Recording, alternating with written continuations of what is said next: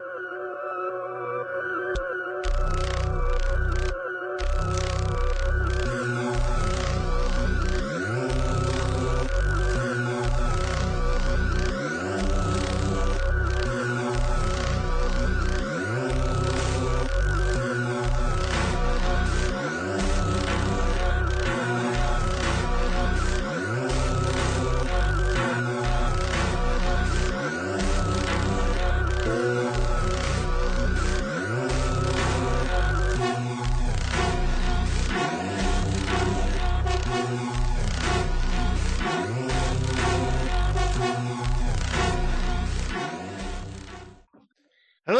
everyone, and welcome to episode number 59 of the Friday Nightmares podcast. On this episode, we will be talking German horror as we continue our horror from around the world. Uh, I am one half of your hosting team this evening, Mr. Smokeshow Crawford, coming to you from the town of Swartz Creek in the county of Genesee, in the state of Michigan, in the United States of America, in North American continent, in the Western Hemisphere, on the planet Earth, in the Milky Way galaxy, fully vaxxed, boosted, and waxed, and ready to climax. And if you can, please get me wet, feed me after midnight. And I am also known as the man in the red shirt with the not so glorious beard, aka Scott Hausen, aka Triangle Head. And with me, as always, is Heather Powell, because I don't have any cool nicknames like Scott, coming to you from Waterdown, Ontario, Canada, and the way less fun person on the Friday Nightmares podcast. Though I, though Scott, when you said episode 59, I was like 10 more from 69. Hell yeah! Fuck yeah. 69. That's nice. That's the number Scott and I are going to record to, and we're just going to stop at that number. So everyone, No, for what's- our lives, we can say, what's gonna "What are we stopped at 69?" now what's gonna happen is we're gonna we're gonna hit 69 and then from here on out every episode we record after that is always gonna be 69 we're never gonna go past 69 Yeah, it's just going to be 69 like Groundhog Day forever and Happy Death Day. It's like the same Friday Night episode over and over and over again. Um, welcome. I appreciate that we took a little bit of an extra little break. Uh, Scott and I have very busy social lives apparently, and um, Scott was away last weekend, which is why we didn't record, and I was recording Silver Party Massacre. Uh, so it kind of took away from when we would usually record together. Uh, so we were able to record for this Sunday. So we're just a week delayed, but then we'll go back to our two week process until I don't know, something else comes up and Scott might have to take a break again. Who knows? But we try to stay pretty regular. Uh, you know, we eat our we eat our brand. I was just gonna say, we eat our fiber. we do our best to stay as regular as possible. But Scott, like you had the day of adventures last weekend. So why don't you talk about what you did? all right so yeah it'll also kind of go into why i added aka triangle head to my introduction but uh That's true. But yeah so like pretty much uh mandy and i ended up uh well actually i sh- guess i should start from the very beginning of the weekend uh we had our festival here in Swartz Creek called Hometown Days, and I decided to take a walk over there. It's about a mile and a half from my house, so I decided, ah, screw it, good weather, time for a walk. So I just walked over there, walked around, ate some carnival food, played some carnival games, just kind of just enjoyed the atmosphere. Came home, watched fireworks on my front porch, which was really awesome. Uh, second day, hmm, not so great. So ended up just chilling at home, and uh, then my buddy Don got a hold of me asking if I wanted to meet him at the hometown days. So I was like, sure, why not? It was him and his uh, him and my goddaughter. So she's uh six years old. Well, before I get there, I get to the gas station, and uh, people are up there and like freaking out, saying that a fight had broken out at the festival and a gun was drawn, but it sounded like cops had already broken it up. So I called Don and just said, hey, this is what's going on. I know you're bringing your daughter, so just wanted to give you a heads up. And I was like, it sounds like it's cleared out. He's like, well, more than likely it's going to be less of a crowd now, so might as well go. I'm like, okay. And I get there and I go to meet him. Like he's somewhere in the carnival at this point. And as I walk around the corner to where all the carnival games are, all of a sudden, a group of like 60 people just scream out, gun! And everyone scatters and people are getting trampled. And I'm freaking out thinking I'm in the middle of a mass shooting. So I freaking book it back to my car and I'm like having basically a panic attack. I called Don up just to see where he's at. Apparently, he's at the back of the carnival with his goddaughter or with my goddaughter. And uh, so I was like, all right, well, I'm waiting a second just to see what's happening. I was like, but I'll come get you and like at least have I'll be on the other side of you. That way we can kind of sandwich in your daughter and make sure she doesn't like take off running just because you know she's six. Yeah. And uh Of course. I was like, we can get the hell out of here. And like I was freaking out. Apparently, like, yeah, apparently fights broke out all over there and they were just kind of like moving forward. Cops were clearing people out. I end up running back in, finding Don and his daughter, and we start walking back, and some carnies see us and explain what's going on.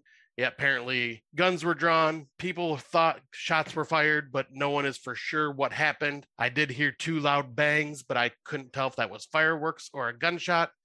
Um, so like the carnies walked us out, like were escorting us. And as we come up to the front, about 40 punk kids all up on the like all lined up out front, all from Flint. And cops, the cops were blocking the entire road, had cops all over, like just kind of like questioning everybody. And like basically looked like fights were about to break out right in front of the cops. Like it was a complete disaster. Uh, just for a heads up, uh, Flint does not host any of these types of carnival slash festivals anymore because of crap like this, because it's just too much problems, too many issues. People have been killed, people have been hurt.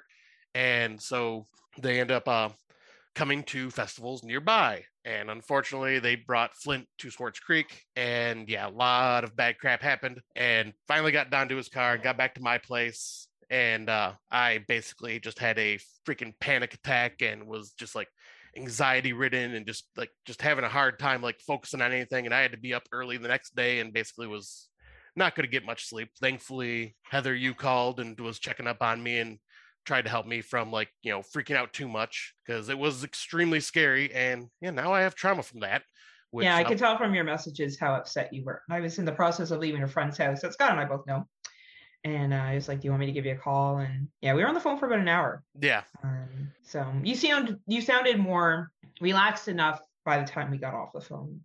Yeah, uh, you were very upset and rightfully so. That's Yeah. an extremely traumatic event yeah like it freaked me out because i had no idea what was going on and i still really don't know what exactly happened because like different news media outlets are like saying it's one thing and then swartz creek But what saying did it wasn't Fox that News say? Because they tell the truth. yeah they totally tell it i have They Fox- they told it told said it was a ballerina contest, right? And that one of the ballerinas got out of control. That sounds like yeah pretty much accurate news reporting, right? Fox Yeah. News. yeah pretty much no we're too small town to worry about for fox news you know what? All I gotta say, Scotty, is this is the worst pure Michigan commu- pure Michigan commercial I have ever heard to come Right. to Michigan.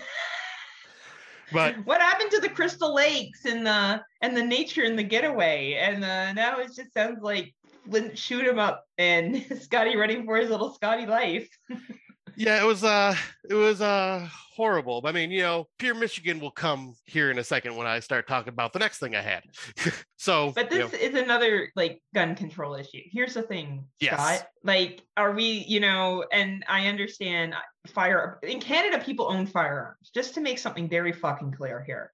I have been to a gun range, I have fired a gun, I have been around guns, I've had friends that own them. It's not like Canada doesn't have guns. Yes, Right. we are limited compared to you guys of what kind of guns we can buy, but absolutely we have guns. The difference is you can't just walk into a store and buy one. You Right. have to get something called a gun license. And there's a process. And then you do have to take a training course on how to properly store your weapons. And there's a police check. And there's other things that are done to ensure. Now, I'm sure there are illegal guns that happens in Flint because you have a lot of gang violence. So mhm. these might not even be legal guns. Same with in Canada, we have an import of illegal guns as well, for sure.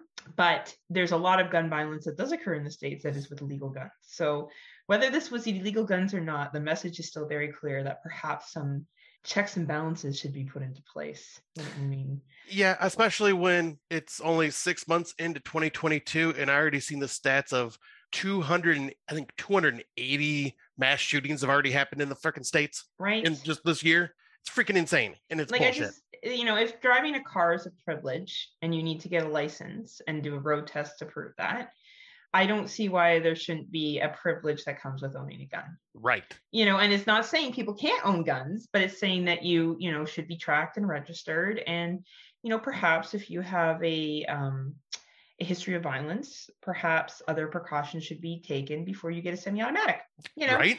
Um, like it's not saying It's common sense.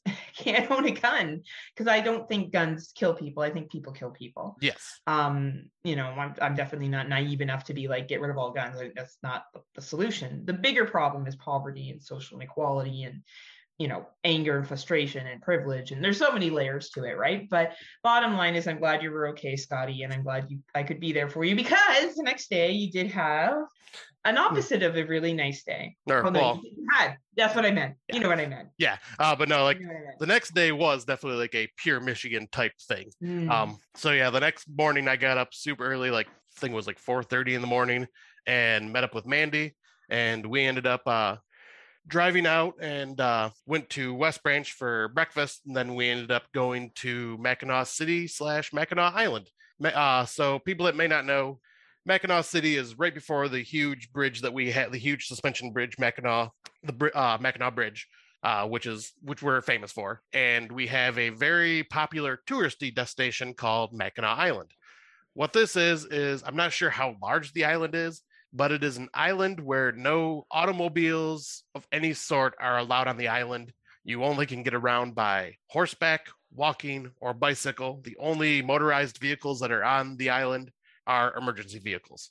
So it's a big touristy, just awesome little uh like adventure to go on. So Mandy and I get to Mackinaw City. We get park our car and then we jump on the ferry to uh, the boat to take us across to the island. And we got we got there early because there is a uh, boat tour that takes us like right underneath the Mackinac Bridge. It normally doesn't do that except for like twice a day or something like that. So we wanted to do that because it's just kind of cool to go underneath this massive ass bridge. Because yeah, the Mackinac Bridge is I think five miles long, and uh, and it connects us to the UP. But yeah, it took us to the island and just kind of went walking around and just enjoying the sights, like you know, like pretty much right by lake, the lakeside the whole entire time, and a lot of awesome souvenir shops, lots of homemade fudge because Mackinac is known for its homemade fudge, Num num. and a lot of awesome restaurants there. Lots of just beautiful, beautiful sights to see. And well, Scotty got to try something for his first time that he was a little nervous just because you know first time, but at the same time, Oh my god, I totally want to make it an appropriate joke here, but I'm not gonna make it, Scott. I know you. I know you would. but uh Phil Ray, you know what I'm talking about? I do. Phil's like, what was it, Scotty? but Did uh you see a stallion there, Scott?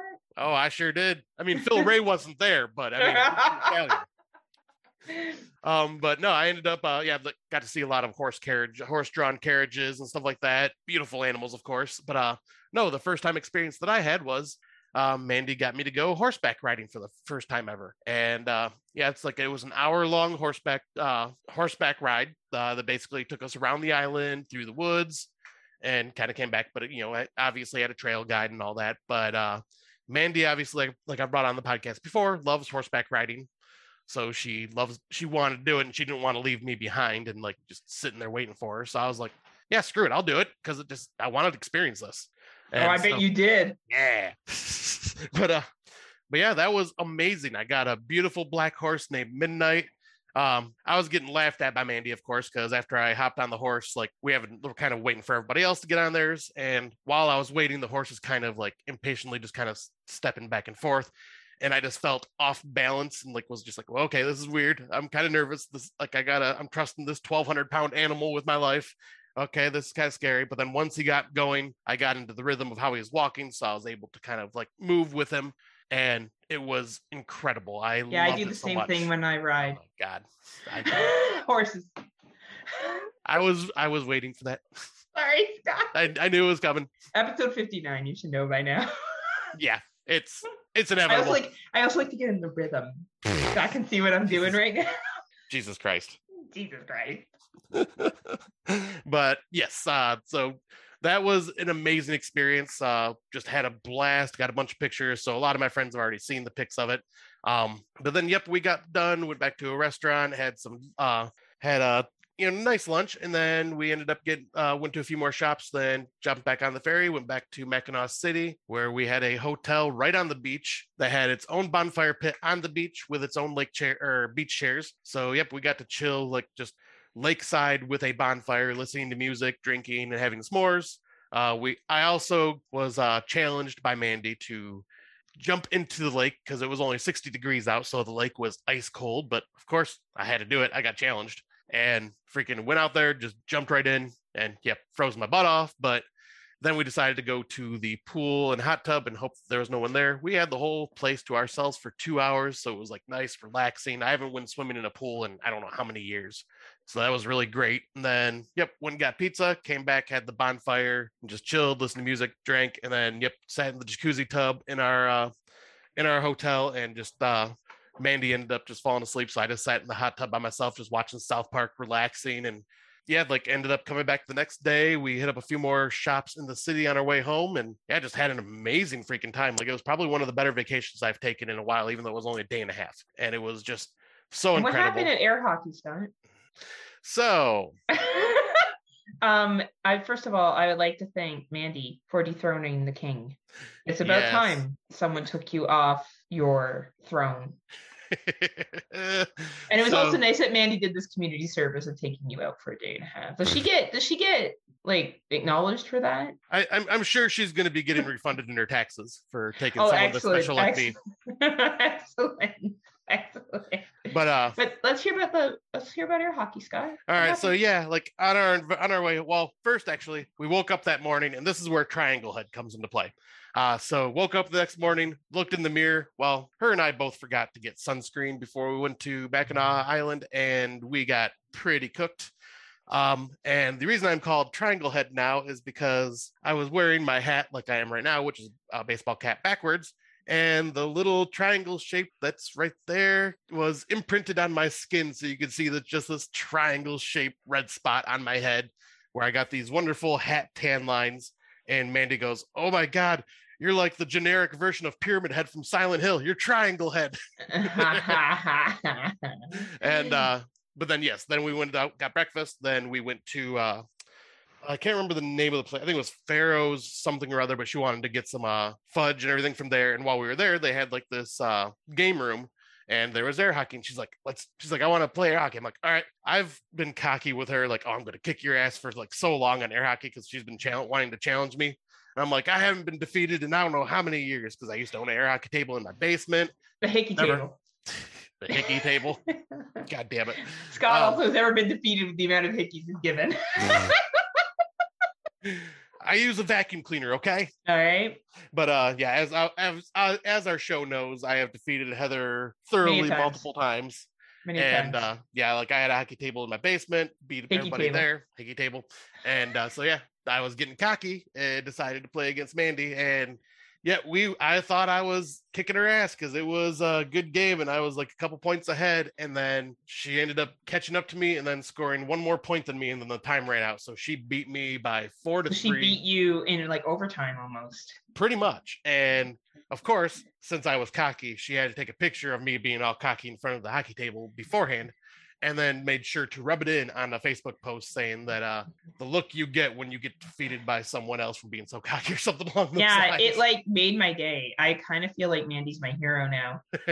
Hold on, I have a song for her. Does she still listen? yeah, as far as I know, she still Yeah. listens. Mandy, did you ever know that you're my hero? You're everything I wish I could be. You beat Scotty at air hockey.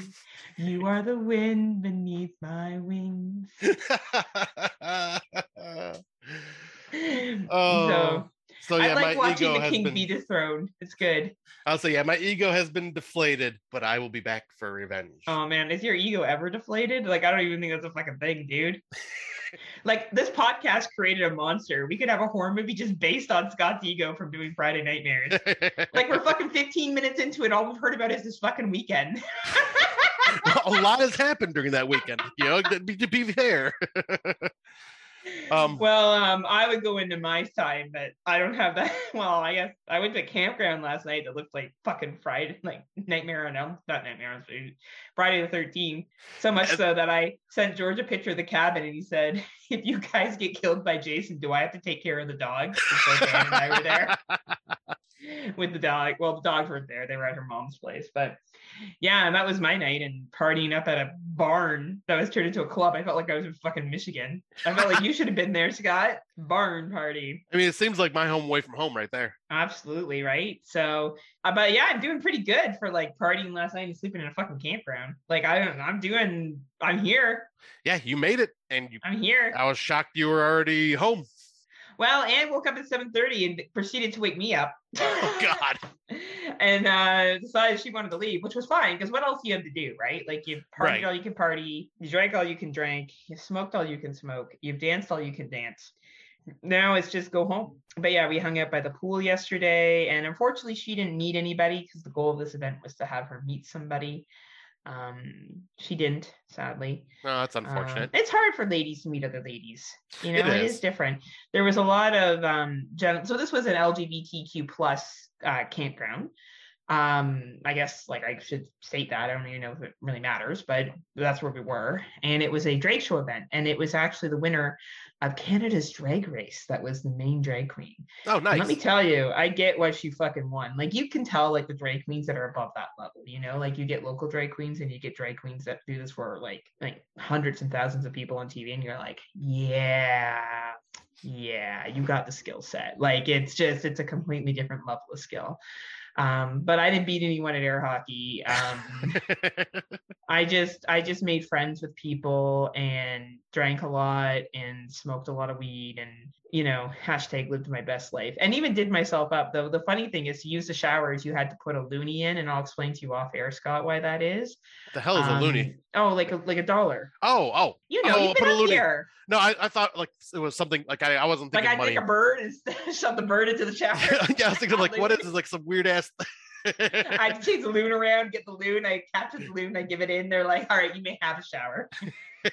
you caught the Um, loon. You deserve it. You deserve a shower, but you put a dollar in and it gave you four minutes. So it was the quickest shower of my life. I was like, That's weird. because like I was, yeah, well, I'll explain to you off air why it makes sense why Okay. when you find out why that is. But um, anyway, yeah, it was a lot of fun. So here I am and here Scott is, and here we are to talk about.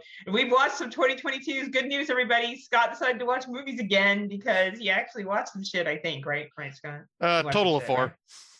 Fuck's sake, Scott! It was three weeks. Well, yeah, you, well, you know, 2022 needs to start putting out some Fuck's gems. sakes, Mandy, can you start watching 2022s with Scott? Because honestly, like besides him riding stallions all the time, Oh he God. needs to start putting. you should leave the riding to me, Scott. well, I mean, like I said, if Phil Ray wasn't there, I'd be riding him all right. That's right. That's right. Oh, shout out to uh, Horror for Dummies. Daniel's coming to Canada, but not to my part of Canada. He's going to Vancouver uh, to visit his brother for three weeks. So That he is. good for him. Um, if money was no issue, I'd fly out to Vancouver and find him. I mean, visit with him. Stalk him. Uh, yeah, I would totally. I see him. you. Hi, Daniel. He'd be like, hey. He's like, "What's this crazy c word doing?" hey, Heather. This isn't weird at all. Anyway, um, so we'll get we'll get into our 2022s because Scott watched four and I watched 18, so we have a lot to go through. Um, so the first thing, did you watch? Did you watch this first thing that I told you to watch? nope, because uh, Shudder was not working on my phone, and that was the only way I had to get it. Uh, Oh, Was- oh yeah, because you don't live in a house that has televisions with Shudder. I forgot. well, I just wasn't in the mood to watch something when I got home. Fuck's sake, Scotty. Why do we have a podcast, Scotty?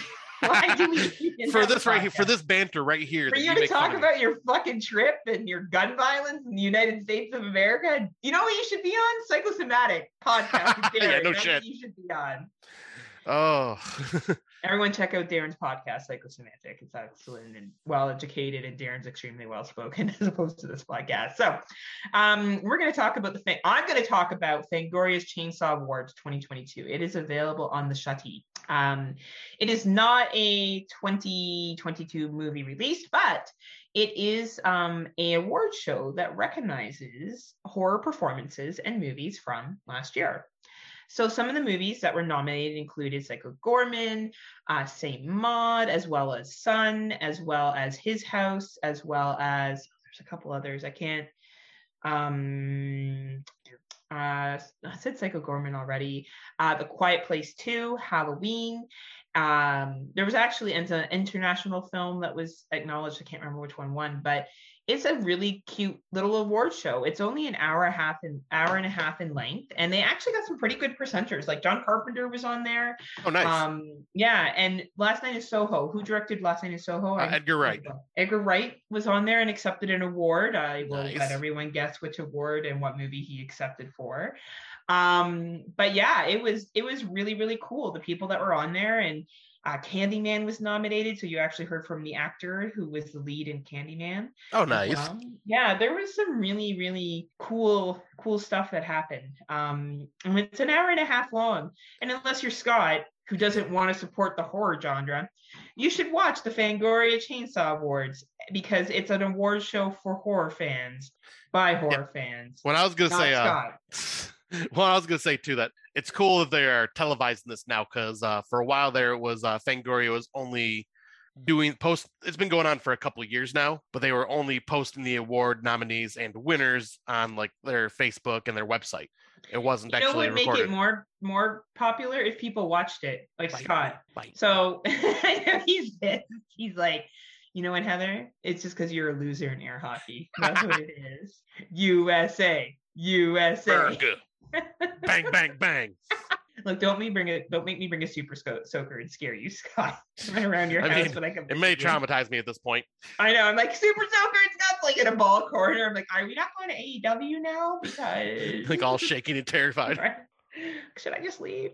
Um, but anyway, take take a look unless you're Scott and you don't like horror films and you don't care about supporting the genre. Now, I will be watching a bunch of these over the next couple of days because, uh, yeah, I got a lot of free time on my hands. you do have a lot of free time. There's no excuse. You could have watched this shit last night.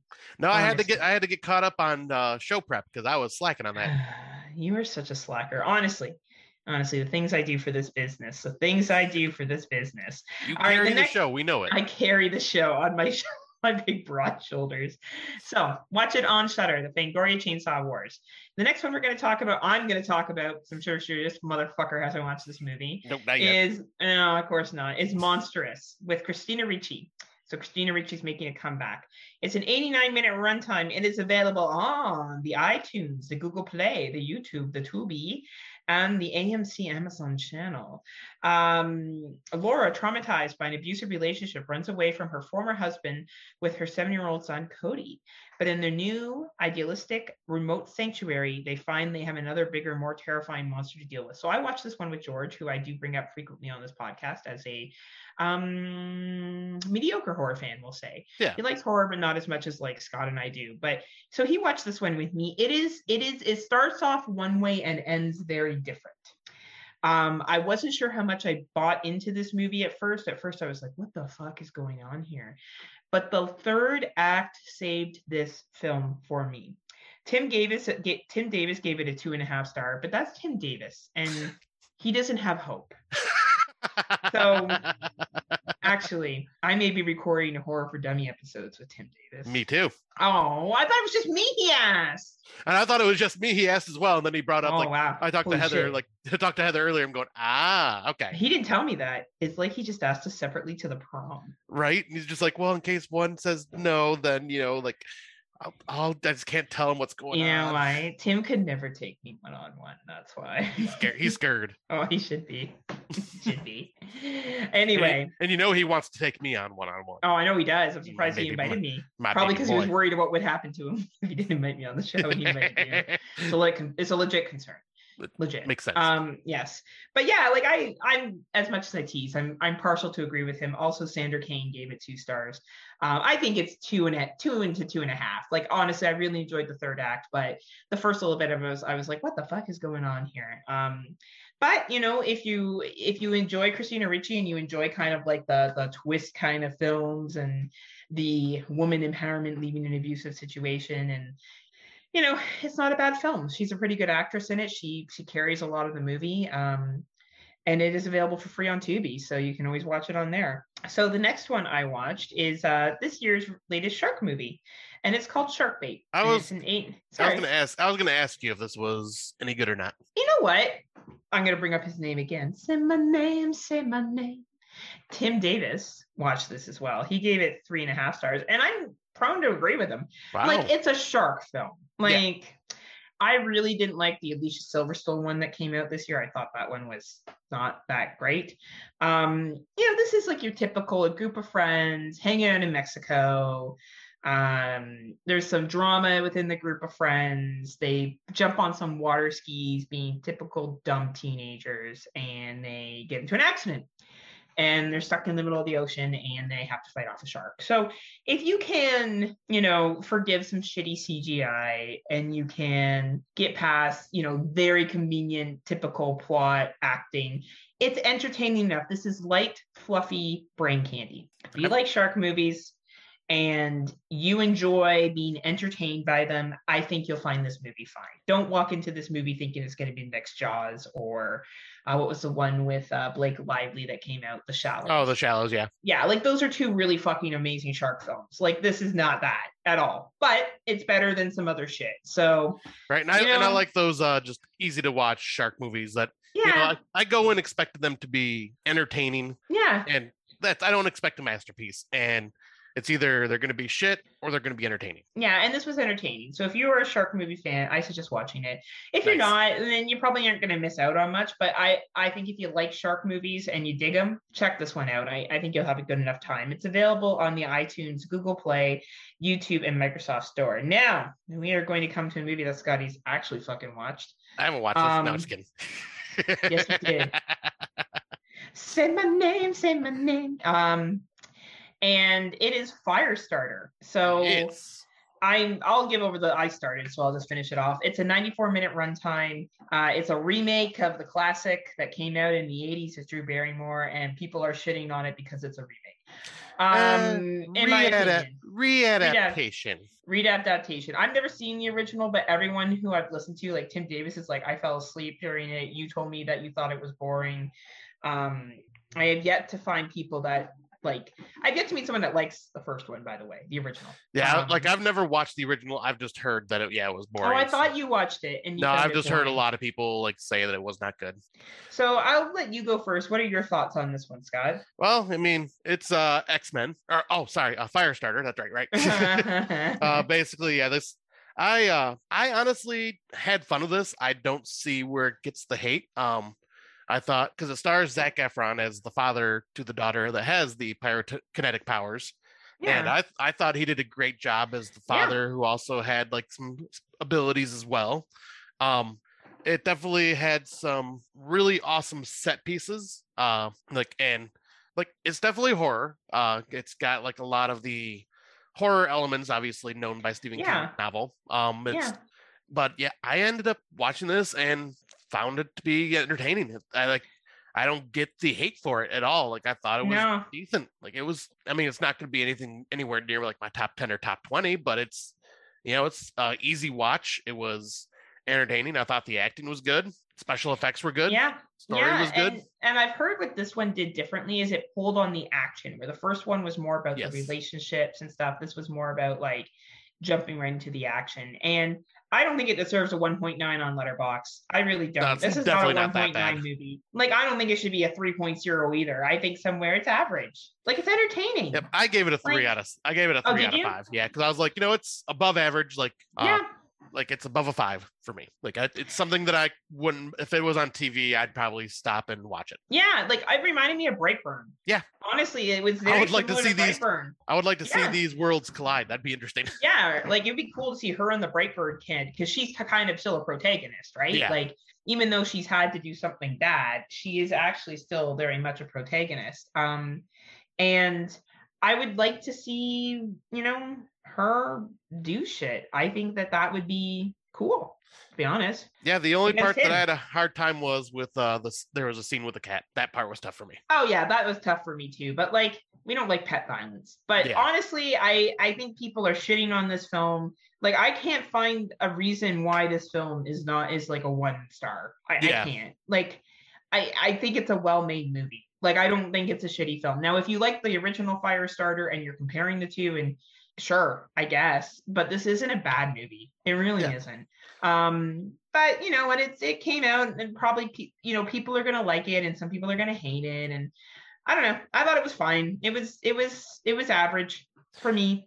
Yeah, Entertaining I'll- enough. Yeah, say it was just a little above average for me. Like it was, I, I had entertainment from it. I did not hate. I did not hate watching it. Did not feel like I wasted my time. It was, And it was short. Like it got to the fucking point. Like it didn't fuck around. yeah, like I would, I would not have been disappointed if I seen this in theaters. Yeah, I think it would have been a good theater watch. There's some good Yeah. special effects in it. Um, so yeah, it's available on iTunes, Amazon, Cineplex, Microsoft Store, Peacock Premium. So if you, you know, it's still in the theaters here. So if you want to go see it in the theaters in Canada, you can. Uh, or you can rent it. I think if you enjoy, if you enjoy Brightburn, I think you'll enjoy this film. If you didn't And like Brightburn or you really love the original Firestarter, you're probably not gonna like this. Yeah, but I'd also say like if you're a fan of Stephen King, Yeah, yeah, like I think it's just a fun, fluffy, you know, entertaining film. yeah, I, So I enjoyed it. right? Everyone just needs to stop hating. To Yeah, that's not gonna happen. I know, right? I know. Um, all right, the next one is a documentary. Documentary, and it is. Oh, I'll let you go, Scott. You've seen this, right? Yep, yep. So yeah, this is uh, a Shudder exclusive that came out a couple weeks ago. The found called the Found Footage Phenomenon, and uh, Phenomenon. yeah it's pretty much i was impressed like i thought this was a very good documentary because it actually like dives deep into like a lot of older uh, found footage stuff because yeah i completely forgot about these films but like it was you know everyone always says oh blair witch started the found footage thing and it's like and i'd always argue no cannibal holocaust started it and then i was even wrong because i completely forgot about these but the mondo mondo cane films that were out during the 70s were like a documentary found footage style like and that like they were you know they're very hard to find nowadays but yeah they're like Mhm, you know pretty uh messed up films. I mhm. actually used to have some of those on vhs back in the day but um yeah this this covers a wide variety and talks about every type of found footage out there and like covers a lot of the films. Obviously like it didn't if it covered all the films it would be the length of in search of darkness but like Oh man, it's such a good fucking documentary. but uh no they they did an amazing job with this gave a lot of history a lot of they had a lot of uh directors of these movies on there talking about their films and like the reason why talking about the reason why found footage is so easy to do and so popular and they brought up a lot of movies like i because like i said like i've talked about before i think found footage has kind of become one of my favorite subgenres because i went uh, deep dive like and have continued to and just keep finding like all these like hidden gem found footage films i never seen before and Agreed, it brought agreed. and it brought up a couple that I wrote down on the list that I need to check out now because, like, yeah, this was a very fascinating documentary. So you're gonna watch those what next year? I mean, I, well, one's on the older watches list. Smart ass. oh, look at you, huh? Coming back with a back attack. Um, bam. Uh, yeah, no, I agree with you, Scotty. I think Shudder, like, there's only been one documentary on Shudder that I didn't really care for. Um, the rest of them have been great. Yeah. Honestly, if a documentary comes out on Shudder, it's usually high quality, well made, uh, entertaining. You learn something from it, and yeah, it, this one was no exception, and it moves quick. Yeah, like it, it, moves quick which is nice. Um and i i strongly recommend it. If you got the shutty you know i don't know why you wouldn't watch it. So it's on shudder amazon shudder regular shudder amc amc plus amazon um not shudder for children not shudder children's shudder though Not I yet. We're, we're we're working on that one. we're working on that one still watership down just keeps playing on constant repeat so far Scarring all the children. scarring all the children uh we're going to switch over soon to let's see what's another scarring Uh, let's we can Um, uh, bring in Neverending Story and the Artax scene. Oh, um, what's the one? Uh, the night, um, Silent Night. Silent Night? No, what's the little Christmas one? Fuck, why can't? There's a whole bunch of them. There's four of them about Billy. What's it called? I can't Oh, come to my Silent Night, Deadly Night. Silent Night, Deadly Night. That, and we'll make them all traumatized about Santa Claus. too. Yes, yes. that's our goal. Um, and there's one that I saw last year about the Easter Bunny that I would put on there too. like, Oh, yeah. just something Easter Bunny suit it kills people. It's funny. Anyway, so check it out if you haven't had a chance to. The found footage phenomenon. Phenomenon. Um, Phenomena. Phenomena.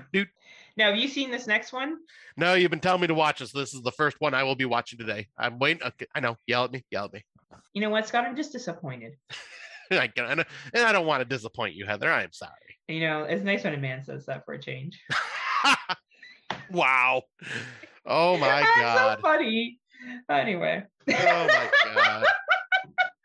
was that not funny? Oh, that was great. That caught me off guard. I know. You're like, why am I doing this show still? Um, Dual is so people are gonna tell me that this is sci-fi, and yes, it absolutely is, but it's it's a great fucking film, and I consider it a horror film. So Dual is a 95 minute runtime. And it is basically about a terminal woman, terminally ill woman who finds out she's terminally ill. She's very awkward in her personality. And there's a procedure that is available in this world where you can have yourself cloned. And that clone can take over your place. And so your loved ones don't don't miss you. So you can bring the clone in and the clone can learn to act like you and do things like you before you die. So she does this. She gets a clone and but it turns out the clone ends up doing some things it shouldn't and she ends up not being terminally ill. So when this Ah. situation occurs, and I'm I'm not giving stuff away because you've learned this in the first two minutes of the film, um, the clone and the um person, like the clone and the original, have to fight each other. So you find that out. I'm thinking of Dave C. I know Dave C. listens. Don't you worry, Dave. You find that within the first 50 seconds of the movie. I haven't given anything away. Um, so it's it's very very interesting film. It's probably going to be my number one film of the year right now. Wow. Um, yes, even more than Cursed, The Cursed, which was really good. I I thought this movie was fucking clever as anything. I thought it was well acted. I thought it was well written. I am nothing but praise for this film. I really, really enjoyed this film. It has a 3.2 rating right now on Letterboxd, and no one besides one person who I follow, um, who is not a podcaster, has watched this film. Oh wow. Yeah. So it is it is definitely put this on your watch list. Now the girl in it's a little quirky, so you do kind of have to like a quirky kind of weird personality, but it is a fucking clever film. It is available on Amazon, Google Play, Vudu, Redbox. Um, check it out. Check, check, check it out. Nice. This is one that I will be watching tonight for sure. I promise you that. You promise? I promise. Okay. Have you seen this one? Nope. This is one that I am also going to be watching tonight because I really want to see this one a lot. This Well, one, the only get too much reason I did not watch this one is because I know it is subtitled. I tried watching it at work and I couldn't do it there. So Horror for Dummies did a review of this. Um, talking a lot about Horror for Dummies today. It's because they're our Uh, boyfriends. Well, they're your boyfriends. Now that I know, I thought I was special. I meant something to Tim. Just Oh. it's always about Scott. You only about Scott. Hey to be fair, he did ask you first. And then he realized if I was coming on, he's like, I can't fucking handle. just that. I need I've been someone really that nice to him though. He doesn't realize if he had me one on one, he would get a much nicer version. Right? He doesn't realize that. Um, it's just when I have to tag team two of you that I get real intense, you know. And So Tim and I love to be tag teamed. Yeah. We sure do. We sure do. Only Luffy won't be there, unfortunately. So, The Hatching is a uh, 91 minute runtime. 12 year old Tina is desperate to please her mother, a woman obsessed with presenting the image of a perfect family. One night, Tina finds a strange egg, and what hatches is beyond belief. This is a creature feature to end all creature features. What a fucking excellent film. Um, Really? I really enjoyed this creature feature film. I thought it was well acted, well done, great special effects. Um, I watched it with George. He also really dug it, found it creepy, found it really well put together. Um, if you haven't watched this film yet, watch it. I think it might grace some people's top tens and it may even win an award um, this year because I do Nice. think it's Dual will for sure. If Dual's not my number one film, it will win several awards um, because I just enjoy it so much. But um, like I enjoyed um, Rent-A-Pal. This is how much I enjoyed Dual. Oh wow. Okay. Yeah. So, um, if you're interested though in hatching, it is available on iTunes, Vudu, Google Play, Microsoft Store, and YouTube. And yes, it is worth any. Like actually, all these movies are worth a rental. The only ones that maybe you may not pay as much for is Monstrous or Sharkbait, depending what you're into. But for the rest of them, I thought they were exceptional. And I would definitely recommend a rental for any of them. I think you'll have a really good time, and I can't wait to hear Scotty's thoughts on uh, the hatching. hatching. Yeah, I will definitely be letting you know. Um, and maybe it's just because I've been slacking on watches, I may bring it up on our next episode too. Hmm, you can say something. Talk about my name, Scott. Um, have you have you watched this one? Nope. okay. So the next one is captures. You know what? I feel like Lance right now is like, way to go, Scott, because he comes to us and asks us about 2022 releases, and now he knows not to go to you. He knows he Hey. should only go to me. to be fair, I am at 50 movies. That's not bad. Oh no, it's not bad. It's just not I've good just either. I've, I've just slacked off the last couple of uh, months. Yeah, I wonder why that was. Um, anyway, so a 94 minute runtime is captured, captures. Um, this one's a movie that is a metaphor about human trafficking. Um, well, it's not even a metaphor. It's about human trafficking, and it's about the trauma that victims in, endure from after being human trafficked. It's a very heavy watch. Like, oh wow, this is a movie that is very dark. Did I think it handled the subject well? It was okay. Um, I don't think anyone has watched it besides me. I can't see anyone here else on the letterboxd. Um, it has a 2.7 rating. It feels like a 94 minute runtime. I get what they were trying to do with it. I understand the message. Human trafficking is a real problem. Yeah. And it is fucking disgusting and it can happen to anybody. and sorry about that. I coughed and I had to cough away from my mic. Um, and this and this film does highlight that. I just found it the acting was a little rough for me and it just didn't hold my attention. But if you are interested in this subject or you know you want to see how they explore this subject, you can find it on iTunes, Vudu, FlixFling, um, and Microsoft Store. I would say rental wise, maybe two ninety nine. If for some reason like this kind of like blending of social political horror is interesting to you, but it, it's definitely not my favorite social political horror. Um, I think there's other ones that are stronger. Now I think you watched this one because I didn't watch this one. Yep. Yeah, so the next one is the you know because I'm doing all the heavy lifting right here. um, but no, the uh, next one on our list is called The Overnight. Uh, I'll give the synopsis. Uh, after a romantic weekend gets sidetracked, a young couple find themselves at an outdated hotel, caught up in murderous death loops and a bait and as bait for a demon. The concept of, I thought was really cool. I was like, okay, you know, I've, it's not like something completely new, but at the same time, I'm like, okay, death loops, which reminded me of uh, one of my favorites on Shudder that I can't remember at the moment. But uh, damn it, what was the name of that movie? What year? Uh, it was 2020. Was the satanic old couple that uh kept screwing up. Oh, yeah, it was um something about kid. Anything for Jackson. Yeah, anything. Yes, anything for Jackson. Thank you. Yeah. Um, it like I had the concept kind of gave me that like vibes when I was reading about it. I'm like, oh, okay, I like the idea of this. Going into it, I'm like, okay, let's see what happens. Unfortunately, the concept is really all that's really good. Um, boo. the acting is mediocre to painful for some characters. The story was all over the place. It felt uh, really didn't feel like it focused its ideas well enough, and it was not executed as well as I would like. Like I ended up, all in all, like it wasn't awful, but it, like it was just average when it could have been Mm. something really cool. And unfortunately, did not reach that level, so it ended up being like a five out of ten for me. So once again, another 2022 that I gave a shot that just disappointed.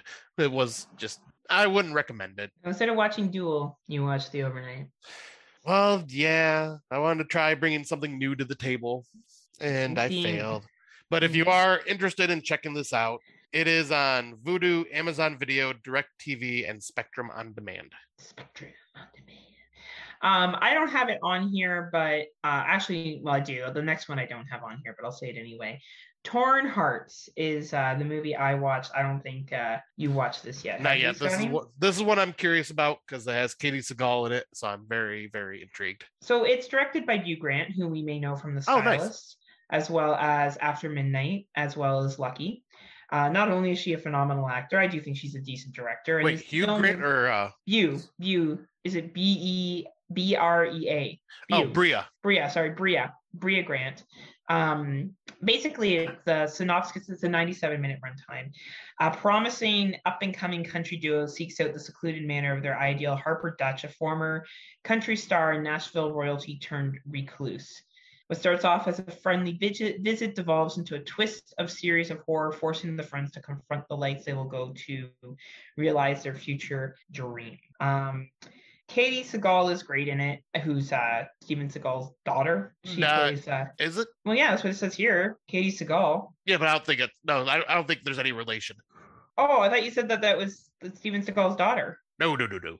Oh, No, I was gonna be like, okay, they look kind of old, both at the same time, but okay, Scotty, all Yeah. right. Nope, no, I don't think there's any relation whatsoever. Oh Like, wait, I she's mean, she's from Married with Children. yeah, I'll say she's Peggy from Married with Children. Oh, that's who she is. Okay, so yeah, And I actually didn't even was- recognize her. yeah, she was also the voice of Leela in uh, Futurama. And she was also Nice. uh, in. I think she was one of the heads of the main characters in uh, Sons of Anarchy. Right, right, right. Okay. She's been in a lot. Yeah, I for I was like, oh, Steven Seagal, and then I'm like, oh no, wait, I put it together. She doesn't look like Peggy in this at all, actually. No, She no, she does not. looks a lot different.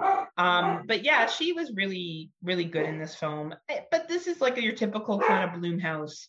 It's not a Blumhouse film, but it might as well be. Um, It's a little fluffy. Uh, you know, some overarching themes about patriarchy and other shit, especially in the country music industry, and you know, manipulation of women and stuff like that, which is all 100% true. None of that shit's like made up. That's exactly what happens. But um, I enjoyed it for what it was. I think it's a fun film, and you know, there's some good gore in it, and there's some good scenes in it, and I think all the actors did a pretty bang up good job. Uh, this is available on iTunes, Google Play, Amazon Video, Cineplex, and YouTube. I would say a $3.99 rental, $4.99 if this is your your kind of thing. You kind of like that, you know, kind of Blumhouse-ish, like angry film kind of thing. Like if you like Brea Grant's other stuff, you'll probably like this film. Like if you enjoyed her in Lucky and you enjoyed After Midnight and you liked her in The Stylist, you like those kind of movies, you'll probably like this film because like- it's 'cause I had very no idea. that style. I had no idea she was involved with this, so that makes me want to check it out even more. Yeah, like she, I like her a lot. I think Yeah. she's a really creative, talented person. Um, and I think she's done a lot. So, like, she's directed Twelve Hour Shift as well last year. Did she really? Yeah, she directed 12 hour shift. So, like, obviously, this woman has some chops. She's been an actor in countless things. She wrote Lucky. Uh, she wrote 12 hour shift. Um, she produced The Greatest Question The Facing the Future of Science and Robots. And she's acted in a fair amount of films. Very, very talented woman. So, I think that, you know, watch her because I think she's definitely going to continue to just get better and get stronger as a Yeah. director. So that's uh, that's Torn Hearts. The other one I watched with with someone else that people know and love, um, Malin Akerman, Jillian. She was in uh, the repeat, the one that was the uh, The Final Girls? yes, the blonde in that, Yes. right? So she plays one of the main characters in this. It's basically about two women who are trying to. Oh, you finished this. Yes, Uh, the who are trying to yes, the aviary. cult, the aviary. It's a 95 minute runtime. Um, this is a typical cult film, but the acting between the two main characters is quite good. And that's what's going to make you like this film is that their interactions with each other, both are very good actresses, both are very strong, but you got to dig the whole cult thing and you got to dig the, dig the whole psychology thing if you're going to have a good time with this one. And um, the the actress playing next to her is actually Eli Roth's wife. Oh, is that who that is? Yep. Oh, that's cool. She was in uh, Knock Knock and Green Inferno. that's really fucking cool.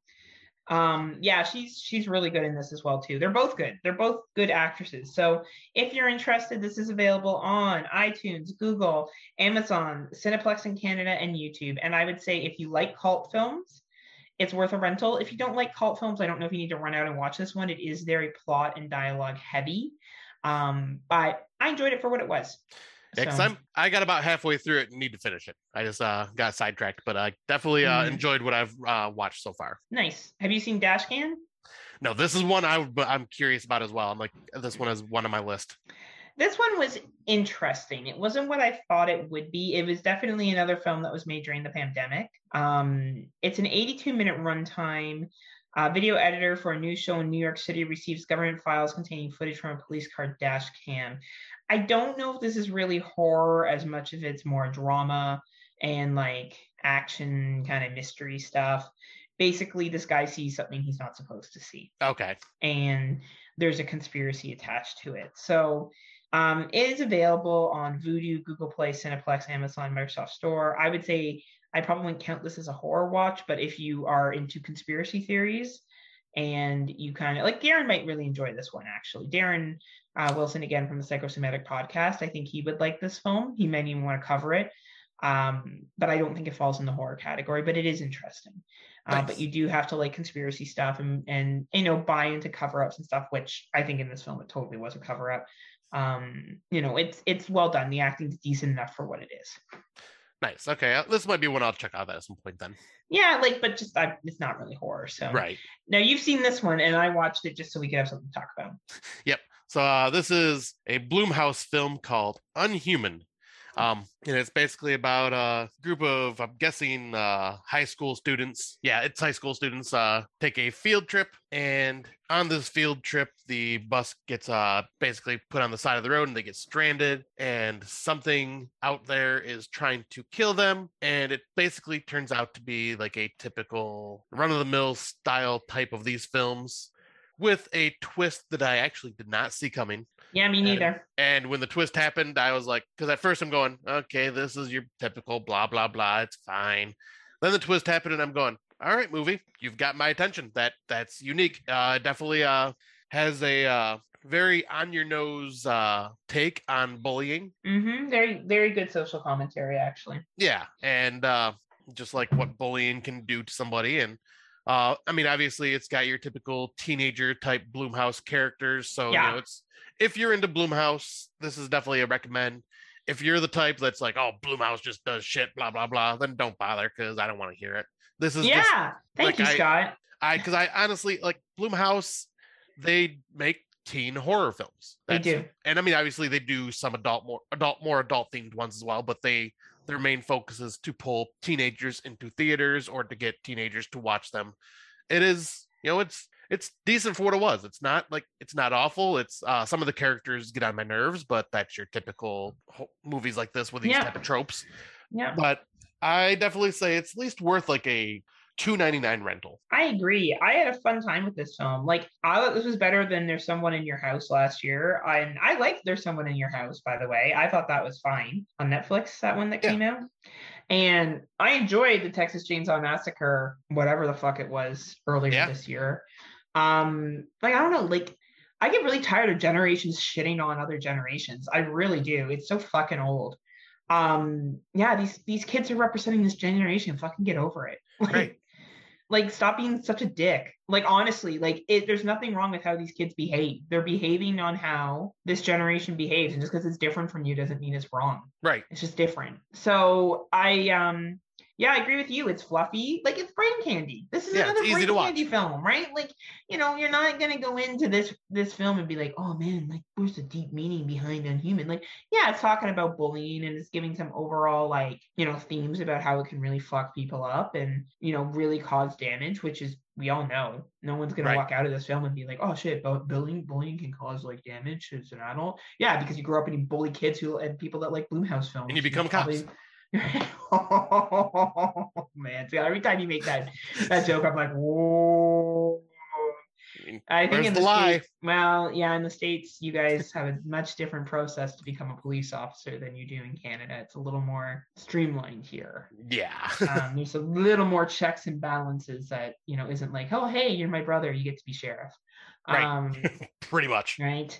So, but anyway, you know, back to this movie. It's it's it's fine for what it is. I don't know. You want an 87 minute runtime that gets to the plot quickly. Um, a lot of action. Go go go go go. Some characters. Some good little fight scenes. Some you know really great special effects. To be honest with you, Yeah. um, it's it's it's your movie. You want a little bit of like social commentary that's not over the top. It's your movie. It's fun. Yeah. I'll say It's it's fun film. It's an easy watch. And yeah, like if you're just looking to add something to your 2022 list, why not? I don't know. I I have a soft spot for these teenage films. I think they're great. I think if I want, like, it's like Shark Bait. You know, if I want to watch something that is not super serious and I just want to be entertained, like, not everything has to be fucking Saint Maud. Right. Okay, like, not everything has to bum the fuck out of you like Midsommar. like, not everything has to be depressing. As much as I love Rent-A-Pal, Rent a Pel isn't a good fucking feel good film. I'm not gonna be like, oh man, you know what? I really need me some Rent-A-Pal today so I can watch someone's life become unhinged. Like, you know what I mean? Like, this is just a fluffy, fun movie where, you know, things are relatively okay at the end. And Right. great. Sometimes that's what you need. So yeah, I agree with you, Scotty. I think if you if you enjoy Blumhouse, I would say you could spend a little bit more on it, but two ninety nine, three ninety nine, four ninety nine rental, depending on what your preference is, and it's available on iTunes, Vudu, Amazon, Cineplex, and Microsoft Store. So that concludes our 2022 watch list. Um, check out ones that you think are great. Check don't check them out if you're not interested. Yeah. That's okay. Everyone has their own preference and ones that you enjoy, and you know we're giving you some variety to check out as we always try to, or I have. And Yep, Scott and- watched four movies. and hey, I'll be uh, I'll be uh, trying to uh, hit up more as that as uh this next episode with the, within the next episode I will try to hit up more to bring to the table. Like it may be a bunch of stuff you've already brought up, so I may not bring it to the episode unless it's just something I have to like give my opinion on. Well, But you see the, my face right now. I'm like, nah, Scott. Nah. I will do my best. You know, and that's all I can expect of you, Scott. And sometimes the best isn't good enough. That's right. But Banny's best was good enough when she beat you at air hockey. Um, not all heroes wear capes. Some of them, some of them beat people at air hockey. So if we're Hmm. to, are we moving on to older watches then? Yep, yep. So I watched the Carnival of Souls, um, which is a older film. Have you seen Carnival? 1962, not Yeah. the not the remake. Oh no, not the remake, the original. Oh, there's a remake. Yeah, I think it was a. I want to say Wes Craven remade it in the '90s or something or 2000s. I'm not sure, but I think there was a remake of it. You mean that wasn't Campfire Tales, which is almost the same fucking concept? Oh, is it? Yeah, Campfire Tales and Carnival of Souls are very similar concepts. Gotcha. Um, yeah, in my opinion, they're. I can see where Campfire Tales got its inspiration from. Ah, Um, yeah, good movie. Uh, it's a 78 minute runtime made in 1962, so it has all the 1960s stuff that comes with it. A woman is a sole survivor of a fatal car accident um, through mysterious circumstances, and she takes a fresh job uh, somewhere else, but is constantly interrupted um, and is drawn to a strange carnival that continues to pass through every town she's in. Hmm. Uh, good film, good film. Um, I definitely recommend people checking it out. I'm trying to watch more older films, and this was my dive in. At a 78 minute runtime, I don't think you'll be disappointed. Um, you can find it on the Shudder. Um, it is available on Cultplex, Google Play, and uh, Amazon. So if you're interested, Nice. take a look for it. yep. This is one I've always been curious about, but just never got around to it yet. Yeah, it's good. Nice. I'll try checking it out at some point. Um, the one I'm bringing to the table uh, is thanks to the found footage phenomenon, and that is, uh, it was brought up on that documentary, and that is called Frankenstein's Army from 2013. And it's uh, basically a story about these Russian soldiers during World War II that are, uh, it's like a team of these guys trying to find this, find their lost uh, squad that is like disappeared and lo- like lost trace, like no, uh, no one's been able to contact them. They don't know where they're at exactly. So they start just kind of like trying to like find their men. And so they start going through this village and come across these weird half machine half human hybrid creations that are just like running amok and trying to kill things and they find out there is a doctor that has been experimenting on all these soldiers whether they're dead or alive and it's a very interesting uh, mix of almost like steampunk body horror because some of these Mm, creations are freaking disturbing and scary and Nice. Uh, some really cool special effects were done in this and it's done in a found footage style because they have a guy that's like documenting everything as it's going along. And yeah very very interesting. I really dug the hell out of this uh, some good gore just some amazing practical effects with these body horror monsters that are coming around like that are creations because there is a variety of them and it yeah it's a very very unique interesting story uh highly recommend this one Awesome. I I'm impressed that you watched something old finally. No, I didn't mean it like that. This has been a long time. It has Like, and that's when Friday Nightmares fell apart. They didn't make it to episode 69 like both of them had dreamed of, right? it is a Um, shame It is a shame. So those are our older watches, and thank you, Scott, for actually contributing. Um, you're welcome smart ass You're welcome. Um, what I'm going to talk about briefly is I. I'm not sure if you know Scott, but I went to Europe. no no you did no so Scott just got right up close to the camera, like we're fucking filming Blair Witch 2. Oh man. i'm so scared right now you know, it looks really funny with his hat backwards too. It looks great. I feel like we just went back to a Clerks film. Calm down, okay? And today was supposed to be my day off um, so when I was in England, I uh, wait you I were in went- england I haven't talked about it enough, Scotty. I it was funny Don't yesterday say. at the campground. Once in a while, I turn to Anna and go, "Hey, did you know that I went to Europe?" Like be quiet, I'd be like, "Hey, do you know I went to Europe?" you know, like those annoying people that all they want to do is talk about the trip. But this was actually something cool. So anyway, I went to Newcastle Castle, the castle Newcastle, but it's actually called Newcastle Castle. Question: Was it a new castle? I think it it, it was not. I'm like, oh, duh, duh, duh, duh, duh, duh. Um, Also- it's also called the Castle Keep by the locals because I have friends in Newcastle. So, so a castle is the castle keeper, keeper of all castles. oh, look, look, D and D, calm your fucking shit, okay? Hey, I'm just playing you for once. You always interrupt me and say some I know. side- It is, side it comment. funny though. Man, I am funny. Oh man. Eh, debatable. great. well, this castle had a moat. Ooh, I like moats. See, that got you interested. So it was a real castle, not like a fake one. So I, anyway, the reason why I'm telling the story is because my friend has done a talk there. And he took me to the room where he did the main talk. So there's like, and this is like definitely, you could tell where the chamber rooms used to be, you know, very steep, narrow stairs. You had to kind of like duck to get into certain rooms because people were shorter then, right? This castle was built in the, I think, the six, 600s and was used up to like, I don't know, as a castle till we'll say the, the 13 or 1400s and there was one part where he he showed me the big room where he did his talking, which would have been like the main hall i guess you could say where kings and queens would sit and take court. But if you went up these little side stairs you would see where the jail was. So where they would jail people so as i was walking up the stairs i felt like this heavy presence on my chest like just no and it wasn't me being touched by somebody just so we're clear scott it was it You was knew I was going there. and I was like, I'm gonna have a good time in this castle. Um, and I was, and I was like, oh man, this just seems creepy. So I walked up more, and I could see where the prisoner was kept, like the area where it was, and they had their own separate like washroom area. But there was just this disturbing like feeling on the stairs. And I, so anyway, I come back down, and Mark says to me, he's like, "Oh, so what did you think?" He's like, "You know, that's pretty cool area up there." I'm like, "Yeah, it is." I'm like, "Yeah, it's it's really creepy on those stairs." He's like, "What?" I'm like, "Yeah, on the stairs there." He's like, "I gotta show you something." So he pulls out his phone. He goes to Facebook. He's like, "So remember I told you I did this talk here?" Well, my friend took a photo a, a photograph of that area, and there was like an image of something there, Hmm. and it was just like a light, and it was all this other stuff, and it was. And you can see this like ghostly image in this guy's photograph Interesting. it was being Interesting. taken in the same spot that I said that I felt some kind of presence. So I thought that was kind of cool. So we continued to explore around the castle, and it had these super long towers.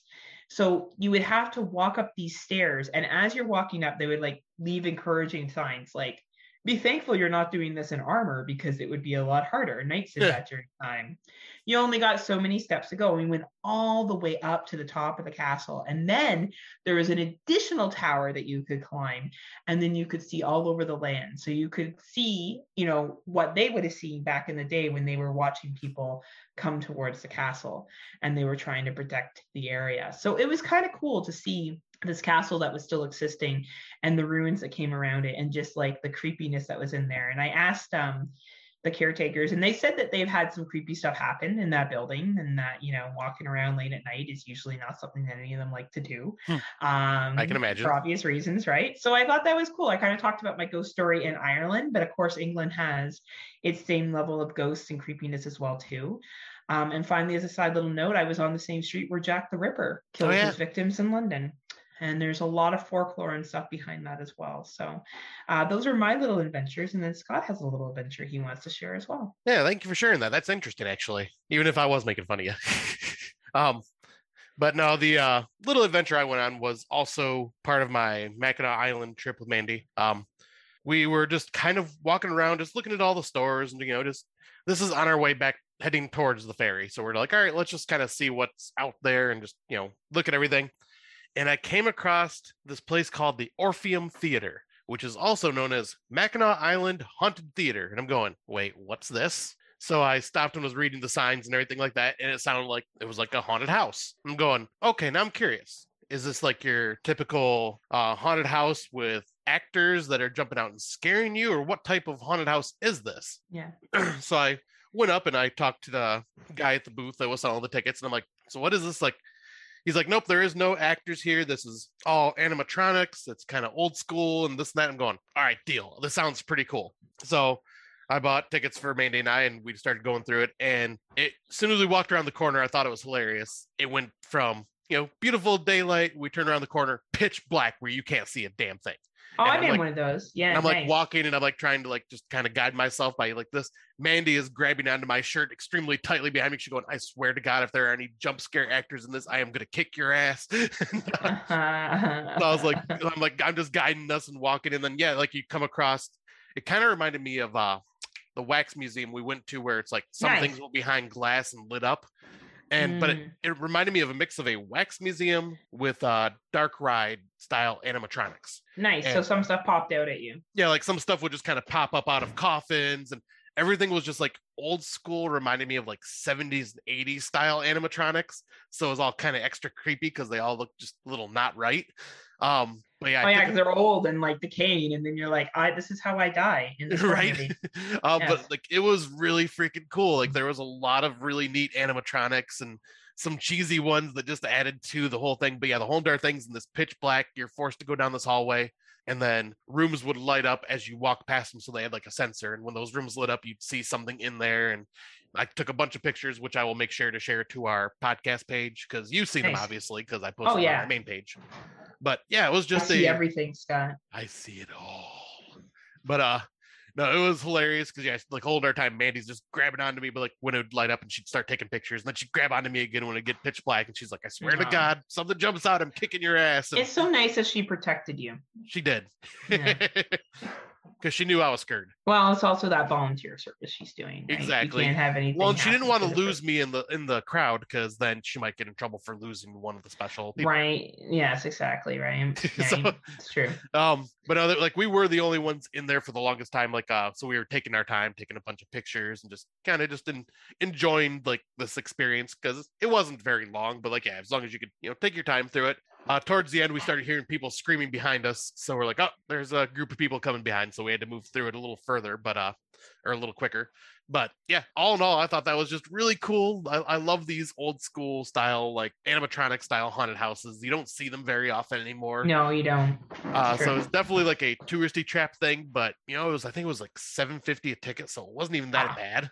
So I was like, yeah, this is totally worth it. It was just cool. Got a bunch of cool pictures from it. You literally shouted out Wax Museum, Tourist Trap, like the two movies oh, combined. Right? Scott and Mandy are making a sequel. It's a found footage film. yes. It's not going to be very good though, because I suck at making movies. No, it's found footage. It doesn't have to be good. That's true.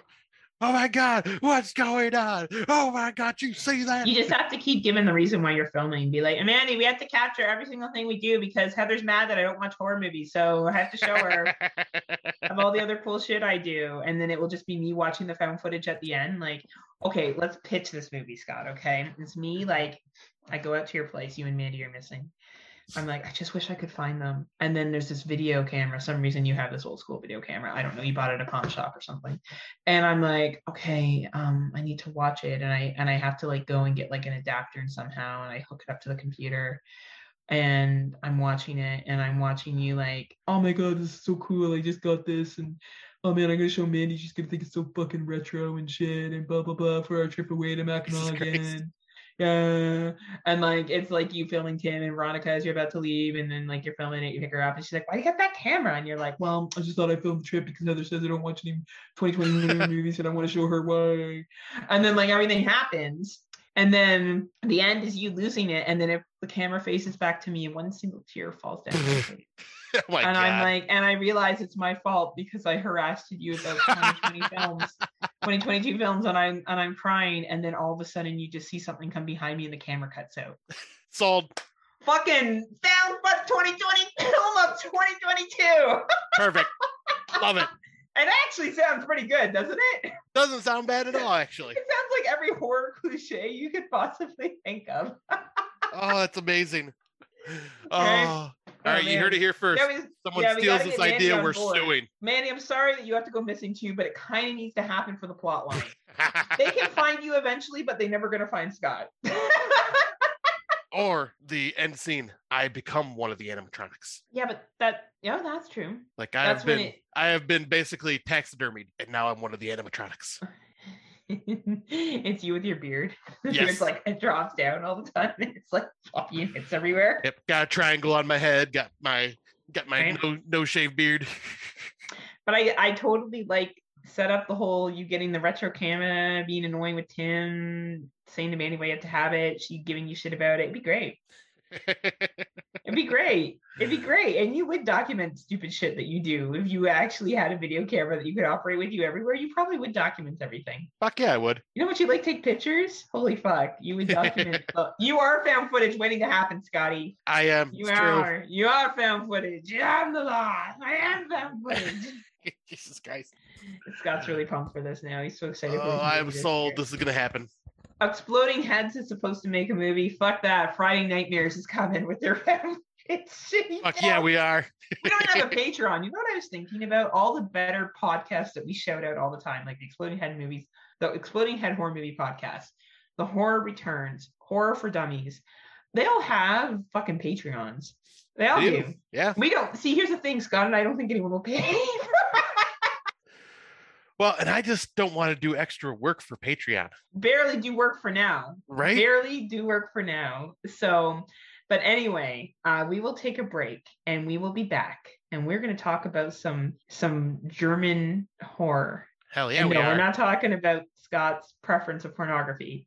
We're going to be talking about horror movies. so after these messages, we'll be right back. Hello?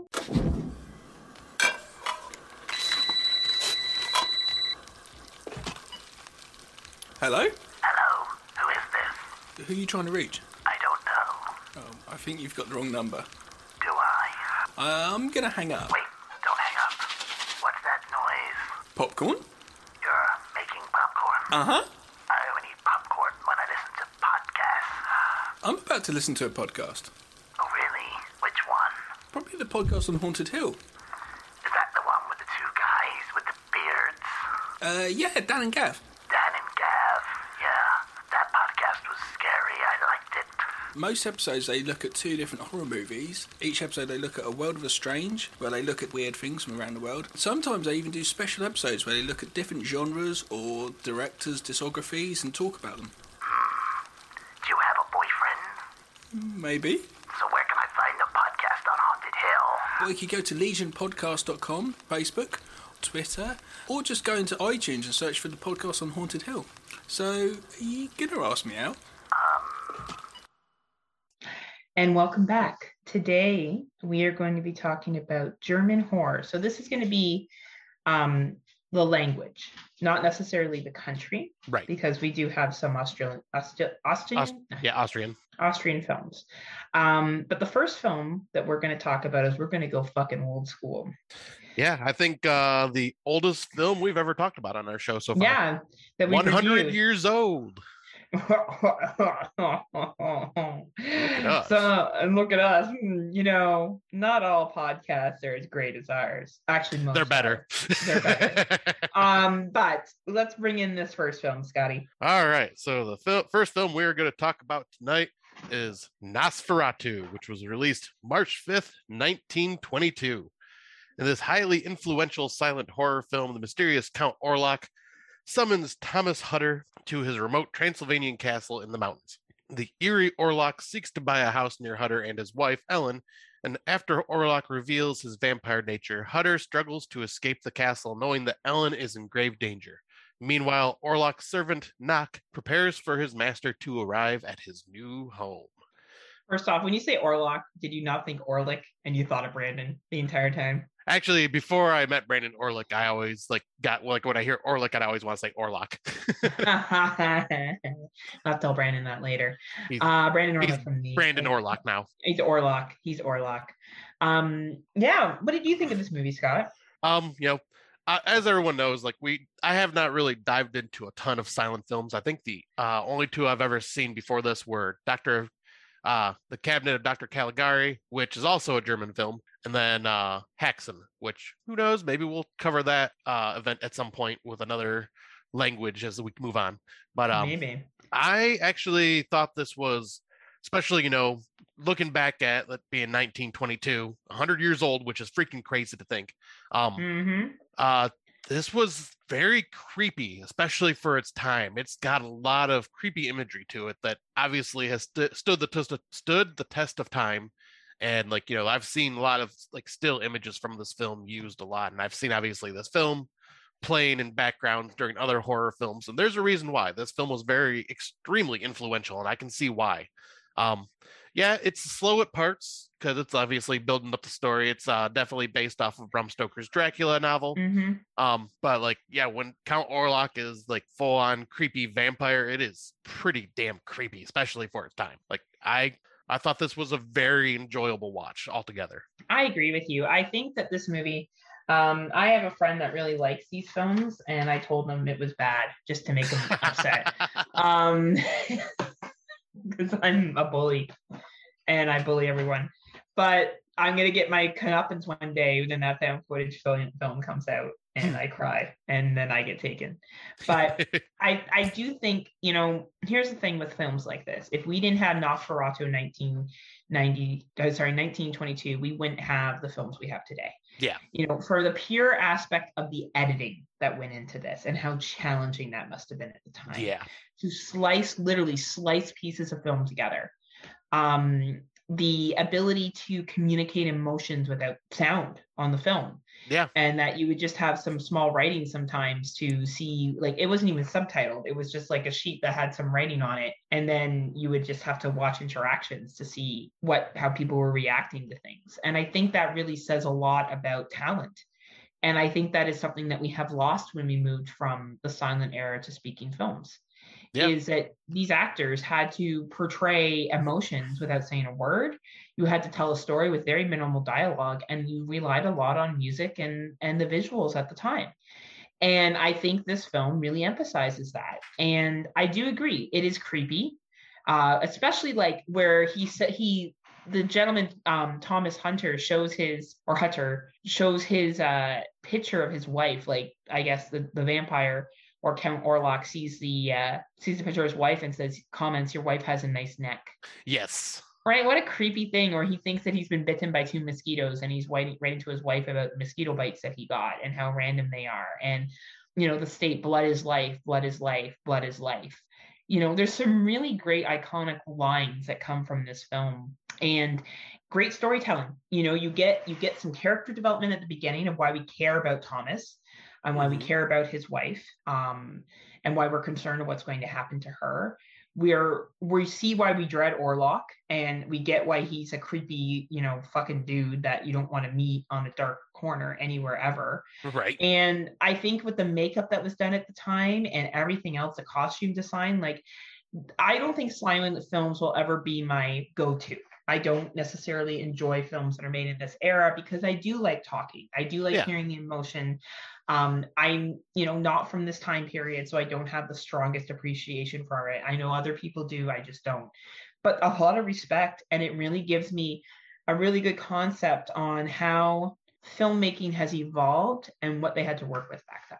Agreed. Like uh like I find the silent film era very fascinating just cuz, you know, it shows it is the history of film and Yeah. especially in horror and like showing that, you know, horror has been around a long fucking time and Mhm. is not going to go anywhere. And like no matter how many people treat the genre as a redheaded stepchild, it is like one of the things that has built studios up from the ground and made them what they are today.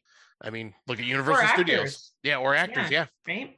This is like you know and it's cool to go back and see the history of all this and i did i didn't mention it when i first gave my thoughts but uh the score the score was amazing Incredible. i mean Incredible. very creepy in moments like it Yeah. like this was just a really well done film and i'm so glad that uh we decided to do this for this topic because i was like you know this it's something i've always wanted to watch but never had the motivation to so i'm Yeah. glad that like this forced me to watch it and i'm glad it did And, you know, I think where we look at Europe and Germany particularly, and we go through the other German films that we watched, this film doesn't really have a happy ending.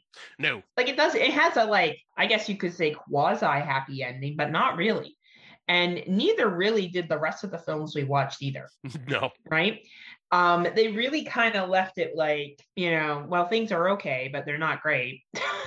Right. like, you know, there's sometimes sacrifices made by characters, or other times the villain wins, or like Ellen, his wife, dies in this, and it's sad. Like it's Yeah. sad when she dies, and and the and the grief that Thomas feels, and I think that to communicate that through film, especially silent film, is extremely talented, and also it kind of set the bridge for what German horror is. And what I do really appreciate about the German films that we've watched is that they don't shy away from making you uncomfortable with the ending. They don't Yes. shy away with making you upset. They don't shy away with not making everything okay. And I think that you know we see that with some other genres as well. The French are known as for, known for that, so are the Spanish. Um, not so much the UK films. I found the UK films, generally speaking, could go back and forth on depending how they ended. Um, but yeah, definitely with German horror, it's it's dark, and this film kind of shows how dark it was at the time. Yeah. And I was saying, like, yeah, once again, a hundred year old film. That's Yeah, yeah, it's pretty freaking dark. It is, and it holds up today in terms of entertainment value. And I think you got to like, can you imagine being in 1922 and going to the going to the theater and watching this film? Right. Because really, it's a folklore of of of Bram Stoker's Dracula, you know, and it's and it's a folklore of vampires. And this is where folklores get their strength from, is when they're made into film, and more people can share in the story. Because folklore grows from the story being told over and over and over again, and more of a belief and buy into of, oh yeah, that's not real, or is it? Right. You know, and I think this movie is a great example of the starting of that. Oh, 100% agree. And this makes me want to watch the uh remake from the 70s. I think Werner Yeah, I think Herz- I think it was Werner Herzog directed it. I could be wrong on the director, but uh yeah, then there is also uh, this I did watch, but uh Shadow of the Vampire, which was a interesting take on this story because it was basically like Hey, we're gonna make a movie about Nosferatu, like a vampire. We're gonna get we're gonna get this guy that looks really creepy, and his name is Max Schreck. And Yeah. oh, Max Schreck's actually a real vampire, and like the story kind of plays out like that. It's very, very cool movie. I'll And then, check that out. then also, uh, uh, what's his name from uh Robert Eggers, director of The Witch, is lining up to do a Nosferatu remake. Be interesting because Yep. I think that you know people will get upset. You know, well, maybe not because he has a good palate and he has a good history, so people may tolerate that a little bit more. And it doesn't take away yet again, just so everyone's clear, it doesn't take away from the 1922 20, the 1920 22 movie or 22 1922 1922. Thank you. um it doesn't take away from it. You can like a remake and the original. It's okay. Um so yeah it'll be interesting to see what happens from that but i feel as though this set the stage for some of the darker films that were to come yeah. um and one of them is one we're going to talk about right now um Yes, that received a remake that was scene per scene remake 10 years later roughly give or take Yep. um so yeah scotty why don't you bring us in with the next one All right. So the next movie we're going to talk about is Funny Games, released May 14th, 1997. An idyllic lakeside vacation home is terrorized by Paul and Peter, a pair of deeply disturbed young men. When the fearful Anna is home alone, the two men drop by for a visit that quickly turns violent and terrifying.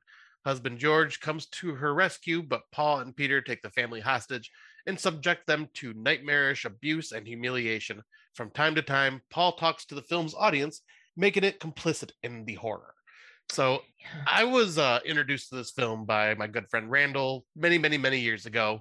And it was one of those, like, I've only seen this version of the film twice now. Mhm. Um, I seen it and it has stuck with me since. It is one of those films Mhm. just like, damn, okay, this is messed up. Um, the remake is exactly like what you said, a shot for shot remake starring Naomi Watts and uh I can't remember his name off the top of my head right now, but uh yeah, another well-known actor. And it uh and it's also not only is it a shot for shot remake, it is a shot for shot remake done by these this director. So the Is director the ending remade his different? The ending is the same. Yep. Wow.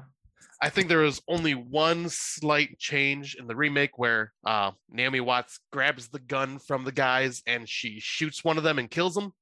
And during that scene, the uh, I think his name was Paul uh, grabs the grabs a TV remote and goes, "No, this isn't supposed to happen," and rewind hits rewind, and it rewinds the movie back before his brother gets shot, and then it's like replays, and then then the rest of the movie plays out like the rest like this film. Well, that happened in this film too, but it was Oh wait, I'm sorry. Yeah, I'm yeah. crap. Uh, yeah, okay. I'm for some reason I like it completely like skipped my mind. Like even though I just watched it, I was just like, yep, completely slipped my mind that that happened in this too. Well, because I remember you were the one that told me about this because you talked about breaking the fourth wall, Yes, right? And and how he looks at the Um, audience quite often. yeah, yeah, and he looks at the audience and and tries to make that connection and rewinding it and um fuck you like you had warned me about this film. You had mentioned it a couple of times. because this is this was in my top five most uncomfortable films. yeah you you know and i can totally see why. I ended up not watching it that time i'm glad i didn't because eventually it all comes around and we end up watching films anyway. Um and fuck this is a dark film. And you were right the beginning part of it where he comes in just asking for eggs so innocently and even like the creepy part where how they set up their victims that you put together at the end is Yeah. that they bring over whoever it is that they're currently terrorizing. You get that person to lie about how Mhm. they know that individual, and then they come back later asking for eggs. Like it is a foolproof, and they're targeting which homes? Yep. Um, homes with money. Yeah, gated communities. gated communities, and you really don't get a rhyme or reason because you don't really necessarily believe anything they say. Yeah. You know, like Like you don't know what their real names are. Like they've called each other Beavis and Butthead. They've called each other Tom and Jerry. Like they're constantly Yeah. like telling different stories all the time. Yeah, and like the one sleeps with his mom and all this other shit and like talks about traumatizing stuff. And the funny games like are ones that obviously they're torture games. They're like the concept of Saw, to be Yeah. honest with you, right? Only there's no kind of reasoning behind it. It's just they're doing these horrible things. And you feel the uncomfortableness, not at first when he comes in to get the eggs, but when he drops the phone in the water and then when Drops he the eggs drops again. the eggs, and then the mom's getting frustrated, the husband comes home, and then things just turn, and the poor little kid that you think is going to get away, and he Mhm. doesn't. And I do appreciate, you know, maybe a fault of criticism of this film could be a lot of violence is done off scene. Right. You don't see, for example, the dog get killed, but you know that the dog gets killed. Um, you don't see the child get shot, but you know the child gets shot, and you see the aftermath of it. And you see the grieving, and that grieving scene of the mother was fucking haunting. Yeah, that whole scene where it just like if it wasn't for that TV playing in the background the whole time, you would think the movie movie froze up. Yeah, Because it just sits there for what, good four minutes? yeah, And you're just watching where it's just silence and that TV screen's just playing like the race in the background. yeah. And it's just Well, and the commentary is reflective of what's going on.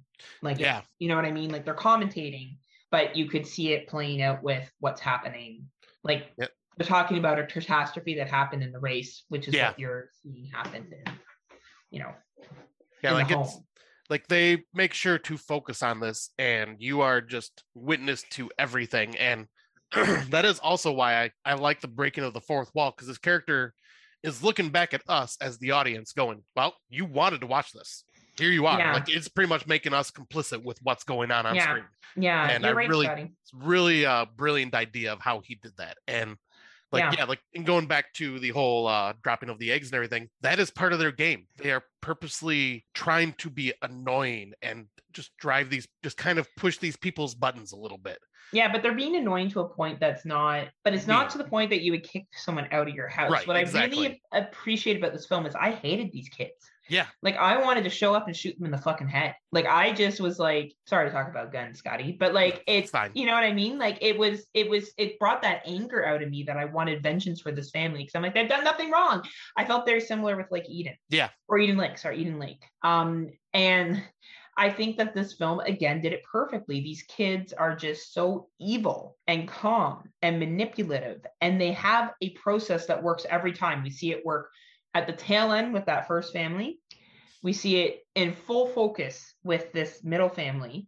And then at the end of it, we see they're going to a third family. Mm-hmm. and it's the one the family that came across on the boat they were talking to the mother Yes. of this family and they Yes. You, can even see where he's plotting out his next plan because he's like oh where do you live oh we live right, Right. across the lake right over there and that's Yeah. where he's like yep our next victim right there right? And that's exactly what happened the first time when that other family saw. So then, then the family that's about to be killed is aware that they've set up new victims. Yeah. So now you know that you've set up new victims for these people to go kill. Like the psychology behind this film is fucking brilliant.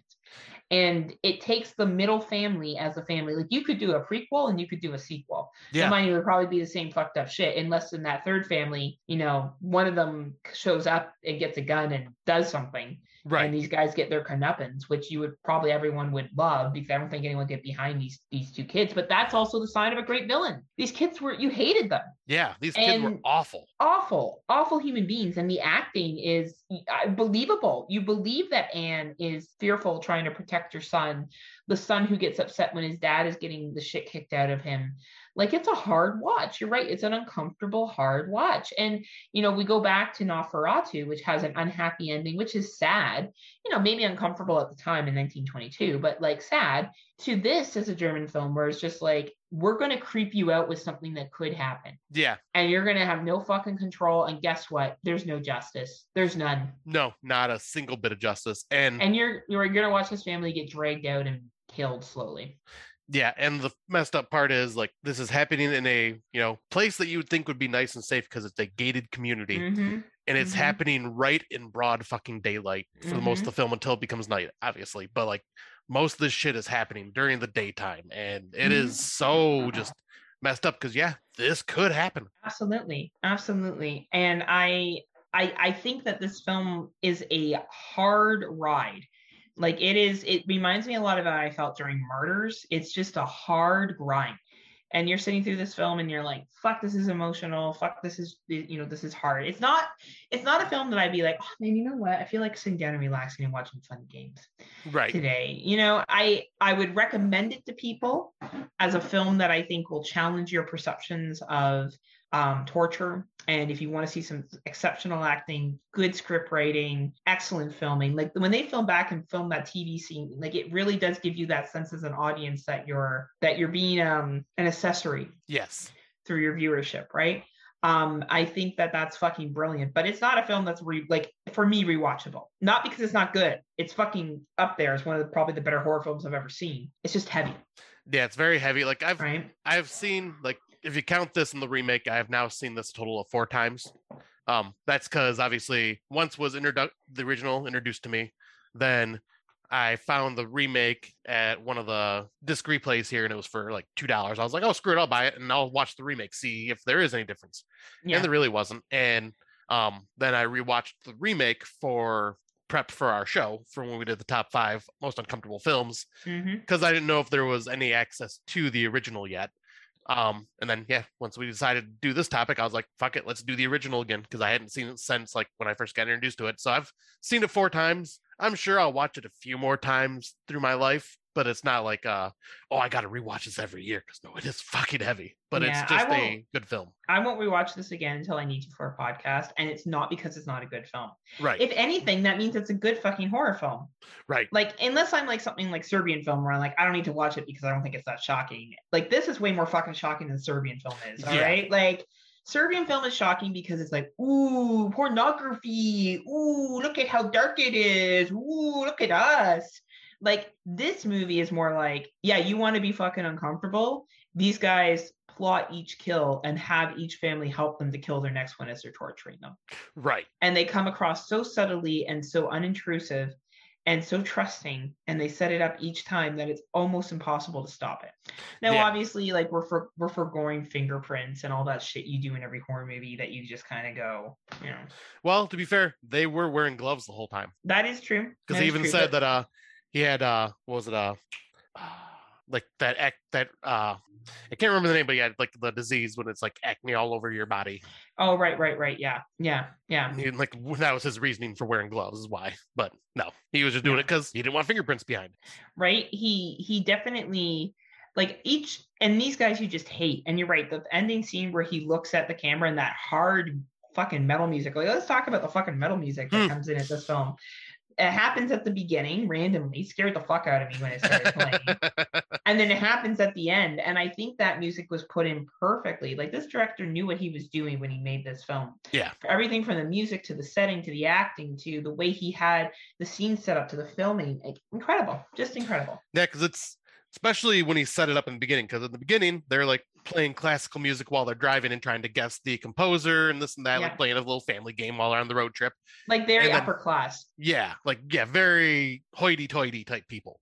And uh yeah, then like right when the uh, title card comes across the screen, it turns into this fucking like screamy death metal, like banshee wailing, just obnoxious and grating to the ears sound. And it's basically like, yep. So here's what look what we're presenting on screen: beautiful, serene, but this is the meat of the movie: destruction and horror, and Yeah. it's like this is gonna make you uncomfortable. Yeah. Heavy, it's- heavy fucking film. Yeah, but uh yeah, I'm glad that uh we I got you to watch this because I like I knew this would be one that you'd probably just not want to watch because of me talking about how heavy it is. So I'm glad that we decided to do it for this podcast. Me too. And it, you know, again, it expands your understanding of different horror that's out there. And this would be hard to take for some people. Like, I'm definitely going to give a trigger warning here. Like, this film is not easy to watch. So, No.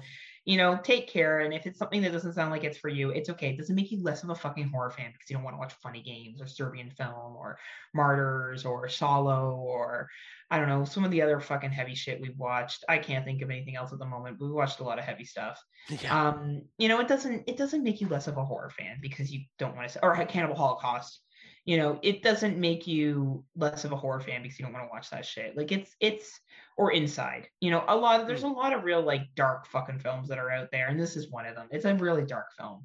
Um but well done. If you can handle that and you're interested in the whole breaking of the fourth wall and really good acting really good writing this film's for you for sure. Um, and another film that I thought was actually quite good and did a concept really well, even though this concept's been done to death now. Um, I got to remember this was back in 2014, so Mhm. it was a little fresh. And I'll let you bring in this one, Scotty. All right. So the next movie we are going to talk about is Good Night Mommy, which was released January 15th, 2014. Twin boys who do everything together from collecting beetles to feeding stray cats welcome their mother home after her reconstructive surgery. But with her face wrapped in bandages and her demeanor distant, they grow suspicious of her identity. Um so yeah, this is uh this is the second time watch for me. I uh watched this for uh the horror drunks podcast way back in the day and uh like i was very intrigued by this because like yeah like like i said like this has been done before and even during this time it's been done before but it wasn't as often Mhm. but uh and it caught me completely off guard now rewatching it i was like okay they make some very obvious like signs that this is what's happening we'll get into that as we get into the more of the movie Mhm. but uh yeah so like yeah these boys look like twins and i Mhm. think they might have been twins in real life because yeah they look identical they to- are. I checked out the actors. okay did you okay Yeah. um and yeah like like the synopsis says they do everything together and yeah their mother is all wrapped up because she did have reconstructive surgery on her face because she is you find out later she is a uh, game show host and Yeah. like she had a like she did some reconstructive surgery because of course when you're on tv you know you're encouraged to look prettier and more and more blah blah blah have surgeries done to like be able to get more gigs or to keep your career going or you know if you're getting older to continue to stay young so you'll still have your gig and i think that's what was going on here is that you know as she's getting older like she needed the surgery to make herself still look young Mm-hmm. Mm-hmm. and but yeah her kids just don't seem to think that she's really who she is because Right. they can't see her face and she does act kind of mean at uh, at times which i think is just from the Mhm. pain and irritation of Mm-hmm. the children just acting up because they are young boys and of course Yeah. boys as we all know boys can be a handful at that age Yeah. Yeah. where little girls don't seem to be nearly as much of a handful at that age compared to boys The only question I had is who took care of the kid while she was gone in surgery? that is a good question Like, because we don't they I don't guess really I thought get- a big part of the plot, but I thought that was weird. yeah like they, he did bring up his dad so maybe he stayed with his dad I or- guess. like i wasn't too sure on that one right? Because I did. So I watched this movie fully through till the twist, and then I went back and watched it up to that point again. oh did you okay And I read the Wikipedia because I was like, "What?" Because there was a scene that happens that I didn't put together that that's what was happening. So before I continue, was there anything you wanted to add for your initial thoughts before I come back with my questions? No. and hopefully you can like okay so so we're gonna give some spoilers here we've we typically spoil in this area obviously we, spoiled funny games but that came out in 1997 and Not Nosferatu came out 100 years ago so you know spoiling those movies aren't as intense but i just want to say i'm going to spoil good night good night mommy now with twist so if for some reason you haven't watched it please move on ahead so it presents that two twins are there but one is actually dead Yeah. and the one is hallucinating that his brother is there now, I read on Wikipedia that the opening scene of them going swimming, where his brother holds his breath underwater, is where the death occurred. That that's how his brother actually died. Not in that scene necessarily, but that's what happened. And that's why the mom's like, it's not your fault Oh. right? Because they had gone swimming. And because in the opening scene, you see these two twin boys go swimming, and like typical kids, the one's holding his breath underwater, but he doesn't come up for a really, really long time. But in reality, that's how his brother died. And the twin blamed himself for his brother dying. I didn't even think of that. Yeah, well, that's what it said on Wikipedia. I don't know. Like, I'm just reading, like, because I was kind of like, how did I miss this? Like, Right. how did I not put together that there's only one kid?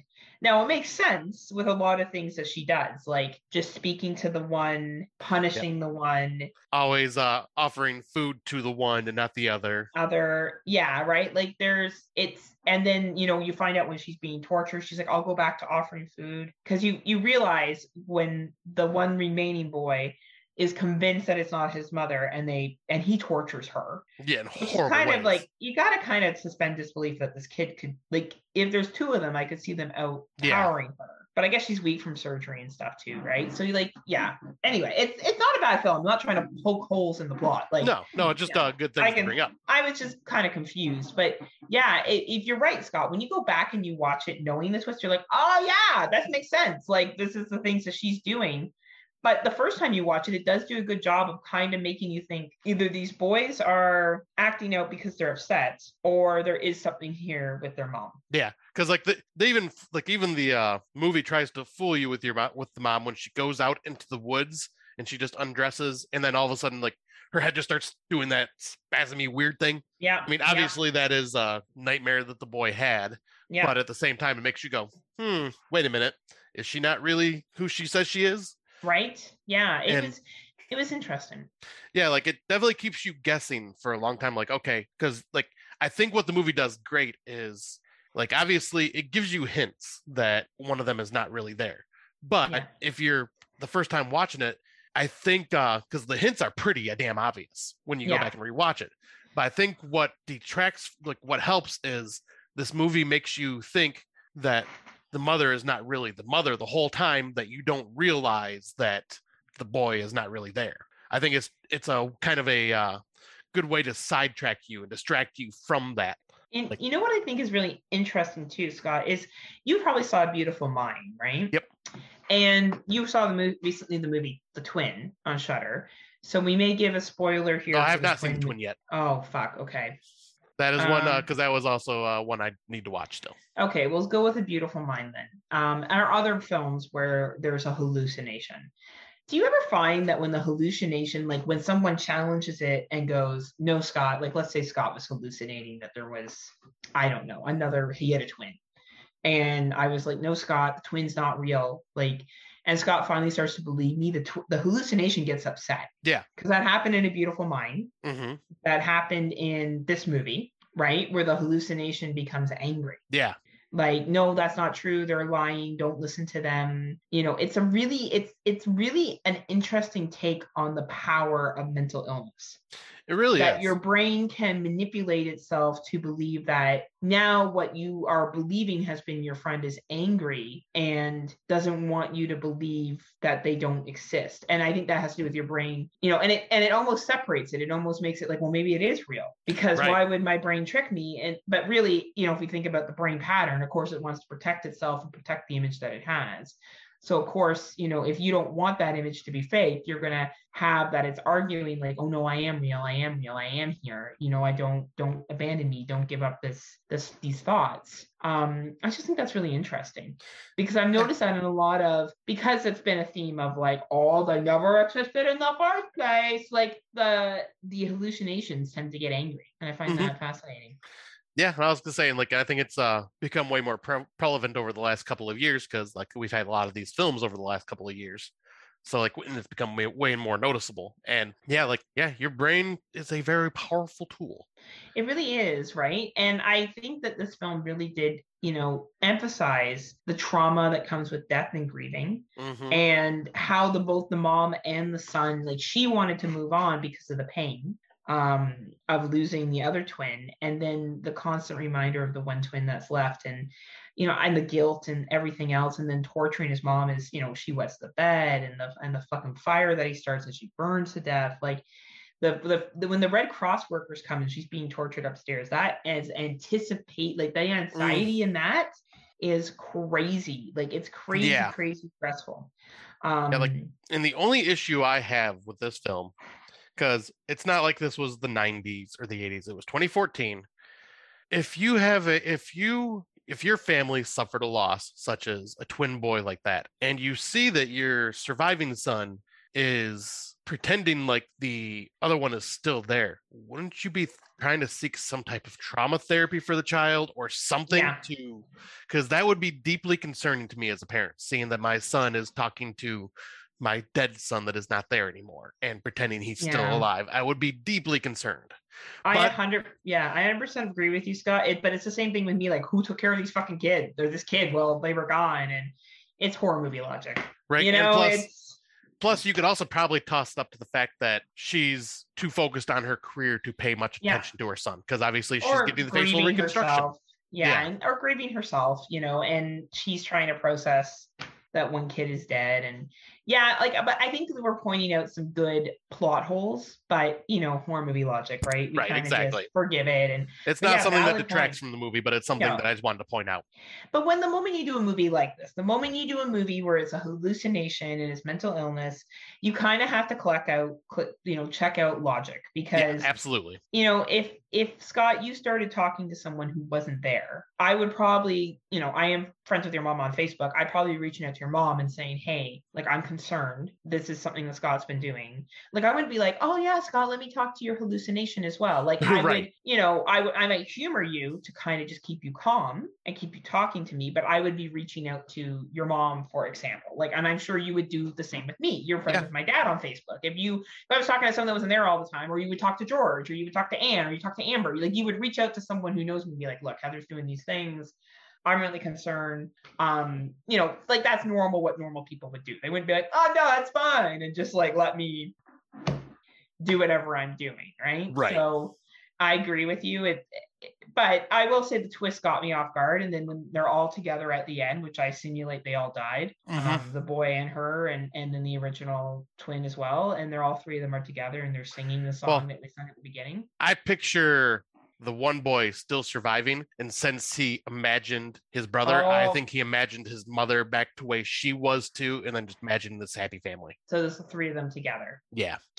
Um, yeah, absolutely, because they do stare at the camera uncomfortably. This was another film that had a lot of uncomfortable camera stares. You saw Yeah. it in Nosferatu with the vampire, Count hmm you Orlok. know, Orlok. I was it Orlok, Orlok. and you saw it in Funny Games, and then you saw it again in Good Night Mommy. There was some fucking that awkward. Like at the end, I was like, like they're still staring. I'm like, why are they still staring? Right? Just just hauntingly staring there. Right. Um, when someone just stares into the camera like that, it is haunting. Just so we're clear, like it's yeah. See, it's creepy. Okay, but we're talking right now, so it's not that weird. Scotty. Scotty has his face right up to the camera and is trying to scare me. And it works, so we're not doing the rest of this podcast. Um, but yeah, good movie. I recommend it to people. I think it's, you know, yet again, not a happy ending at all. No, well, boo. unless you consider him having these hallucinations a happy ending. Um, not a happy ending at all. Very traumatic. Um, Yeah. but very well filmed, very well done. Just some, just not as good as Funny Games. I found more um issues with this one than I found in Funny Games. right. Um, and also I guess this is getting a American remake treatment at some point. Oh, interesting. It's been on the docket for a while. Not that will be definitely different. Um, not like this one, I don't think. Or maybe it will be. I don't know. I guess we'll Yeah, see. who knows? Maybe it'll be a shot for shot. Maybe, right? But You never know. Right, you never know. All right, our final one, uh, which is just a random one we found on Shudder that was available and had a good Yeah. high rating. So And I was impressed by it. So Yeah. uh The next movie on our, uh, the final movie for our topic is Cold Hell, released January 17th, 2017. Azga is a young Turkish born taxi driver who attends evening classes and is also an ambitious Thai boxer, kickboxer. because she even clear uh she even rectifies that when the guy says Thai boxer. Yeah. Um, she rarely speaks but trains hard. One day, she witnesses an extremely brutal murder. Uh, very weird synopsis there, but uh, basically, Yeah. she witnesses a murder and realizes that the murderer is staring right back at her and notices her, and so then the hunt is on, and she is worried and concerned about her safety for a good reason. Um, yeah, this plays out kind of like a modern day detective noir story. Uh, it's yes, not it is. it's not really horror it's more of a thriller but it's got like very violent scenes to it so it fits Yeah. it fits well in the horror genre as well Hey, and Shudder picked it up. So Exactly. Shudder, it's horror enough for Shudder. right exactly um but i found uh the character of Oz ozga or however you pronounce her name very uh like she's very cold at first and but then when you start peeling back the layers of her she is a very complex character but a strong fucking woman Yeah. and And there's complex of like abuse that happened in her life, sexual Yeah. abuse by her father, and why she doesn't want to leave. Um, so her friend gets killed and murdered, uh, and she ends up taking custody of the kid. And I think it's a is is her sister that gets killed? Yes, it's her sister that It's gets killed, and it's like a legal, no legal custody because she basically kidnaps the child. Basically kidnaps the child after like she kind of gets thrown her because her sister's slaughtered in this apartment. Yep. And the reason she Um, kidnaps the child though is because she found out that it was going to go to her parents, who was the one that abused her when she was young. yeah so and she doesn't want that to obviously happen um she she witnesses this murder of a prostitute like there's a lot of like subtle shit that talks about in this movie you're talking about sexual abuse prostitution and how prostitutes are treated and her trying to kind of figure it out. She knows who the person is and of course the person is a high-end businessman um Yeah. who ends up being the murderer. And it's it's actually a really good uh, cat and mouse movie of her trying to bring him to justice before he does it again. Mean that while trying to protect her niece and there's a actually and there's a romance in this that i actually rather liked. So did I. i'll be honest i was kind of rooting for them. I Yeah. was like i really you know she gets involved with the lead detective who seems to be the only person who gives a shit um about the situation. And he has a dad that has alzheimer's who actually plays and like there's a lot of social shit in this movie. There's like alzheimer's there was sexual abuse there's prostitution you know racism. Um there's comments about her being turkish from the german police. Like it's Yeah. Fucking heavy this movie. Like it's not your average like i don't know like i wonder if cold hell was a name for like the reality of what some of the people live in. Like it was just really really every social issue you can think of but not overly like in your face. Like it all made sense. You're like yeah this would probably happen. Yeah she's turkish. Yep. yeah she's probably gonna get racism. Yeah you know Yep. And they're not believing her about a lot of the stuff because Yeah. she's a woman and she's Turkish in Yeah. Germany. like right like it And was very it's very misogynistic. Yeah, and mm. then you get this lead detective, and actually, my favorite scene in this movie is not even a horror scene. There's a part where the lead detective and I guess his partner go to the um the the guy they confront the murderer and he's refusing to speak german he's only speaking in english and they're trying to communicate through english and they're really struggling now the only thing I, I would i wouldn't buy that neither one of them would have english like i met two people from germany actually when i was away and I had drinks with them. And I asked them, you know, would I have a problem going to Germany? And they're like, most people speak English. They have to. It's the business language. They're like, now, if you went to a small town in the middle of nowhere, countryside, they're like, yeah, maybe there you would have only people that spoke German. But they're like, you go to any major city. So that was the only thing that I was like, all right, I know that these guys will probably speak better English than what they were speaking. Right. Right. Because Yeah. it is such a business language. But that's neither here nor there. That was meant for the plot development. But yeah. Um, and then when you're talking about high business exec, he worked for the UN. This guy did. Yeah. Yeah. like That's where they're at to confront him. Yeah. right? And my favorite is he calls the lead detective calls her and FaceTimes her and switches her around and goes, Is this the guy? He's like freaking out, like, get out of my office. And he's like, Is this the guy? And she's like, Yes. And that's when he slices the throat of the other detective. Yeah. And it just goes from fucking zero to a hundred.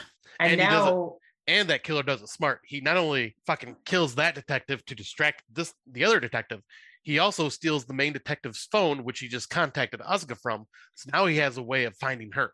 Right? And then it becomes a cat and mouse game of her and like trying to survive when he gets there and trying to protect her niece and the detective's father because she's staying with the detective. And the torture scene is fucking intense. Like Yeah. it's and you think the detective's going to make it there and he doesn't on time. Like she ends up was it that she burned he burned her? Yeah, he like dumped like kerosene or something like it on her, Oh and he oh my threw threw a match on her, and she lit on fire. But like she was smart and was doing the rolling back and forth. But obviously with kerosene, it takes way longer to put it out because it's a liquid Yeah. that's got to burn off first. And you could, and it showed like the damage it did to her. Like she Oh, didn't get away from that unscathed. And It was well, fucking intense. and shit, I want to bring up the uh, first true encounter with them when she ends up being the taxi driver and he's in the back seat. Oh, Oh, man, my yeah. god, that scene was intense because this woman, for one, fucking kicks ass. She Oh, is yeah. a badass. Yeah, and, she doesn't fuck around. and this whole entire time, there she's like fucking got the foot to the floor with the taxi and just like slamming into things to kind of dislodge him. And he's Yeah. slicing at her and he, she's kicking the shit out of him while she's still trying to drive. And it is brutal what they're going putting oh, themselves Oh, through. And like she comes out of that just like sliced up horribly and like he's all fucked up because like just got getting slammed back and forth between cars and just getting the shit kicked out of him by her because she was overpowering him like in physical combat like she was Yeah. just kicking the fuck out of him Yeah. And that's where we And- see how shitty the police are because they're all like treating her like garbage, except for the lead detective guy. right Right. Yeah. like and uh but that's one thing i liked about this is it starts off as like you know like one form of cat and mouse but then the protagonist also plays a cat and mouse game with him and hunts his ass down and beats his ass and like it's constantly them going back and forth with each other and like oh yeah. It's great. It's really great. I think my so how this movie ends is like mwah. Um, she basically kicks a living fuck out of him and manages to get downstairs. She's fucking injured, throws him in the trunk of a car, sees an old woman, tells her to go upstairs and check on the man with Alzheimer's, the detective's father, and the uh, and her niece. And she takes this fucking car and she fucking goes, I don't know how fast, we'll say over 100 miles an hour into a fucking wall. yeah just slams it in reverse because she has him in the trunk and he you can see him starting to get out of the trunk like through the uh back seat Yeah. and he's like talking about i'm gonna fucking kill you and she just fucking puts it in reverse and just fucking guns it and you can see he's freaking out because he knows what's about to happen and Yeah. yeah, just fucking crushes him oh. Right. And then you do have the scene, like, I'll be honest, I was like, I didn't want her to die. right Like, I was like, why is the detective not there yet? And the thing is that I really appreciate about this, this, because I wanted the two of them to be together. Like, I thought their love story was subtle, but yet you're like, I could see why there would be some attraction building between the two of them. And even like there are kind of like awkwardness, but cuteness in the next morning, like the morning after, like the first interaction with somebody. Like, it was actually pretty accurate. Like, I was kind of like, this is not a bad film. Like this is Yeah. a really good film. Anyway, he pulls her out of the car, but you really don't know if she's gonna survive or not because she's got the fucking shit kicked out of her, and she's been in a massive car accident. And this is where you kind of get a quasi good ending. This is probably the only movie where there's well, this is not Nosferatu. Like it's kind of good because Right. she may have survived. survived, but you don't really know if she's gonna make it because. She, he keeps just saying to her, "Hang on, hang on, hang on," Yeah. but you don't really know if she is, and they never give you the closure of whether she did or not right right? Um, yeah, good movie. It's a it's a little hidden, hidden gem on Shudder. It's a good thriller mixed with some horror stuff, mixed with you know cat and mouse. It's it's entertaining. I recommend it to people. yeah i found this to be very good and like a very uh strong woman-led film hmm hmm very much so. And uh, yet again, more of a happier ending, but still not the happiest not the happiest ending, um, but more than other ones. So right that kind of leads us into the out of the dark, actually. yeah or out of the dark topic. So I asked Scott what we wanted to talk about, and I said, you know, what would be interesting to discuss, and I kind of thought of it from Cold Hell um, and Funny Games um, is.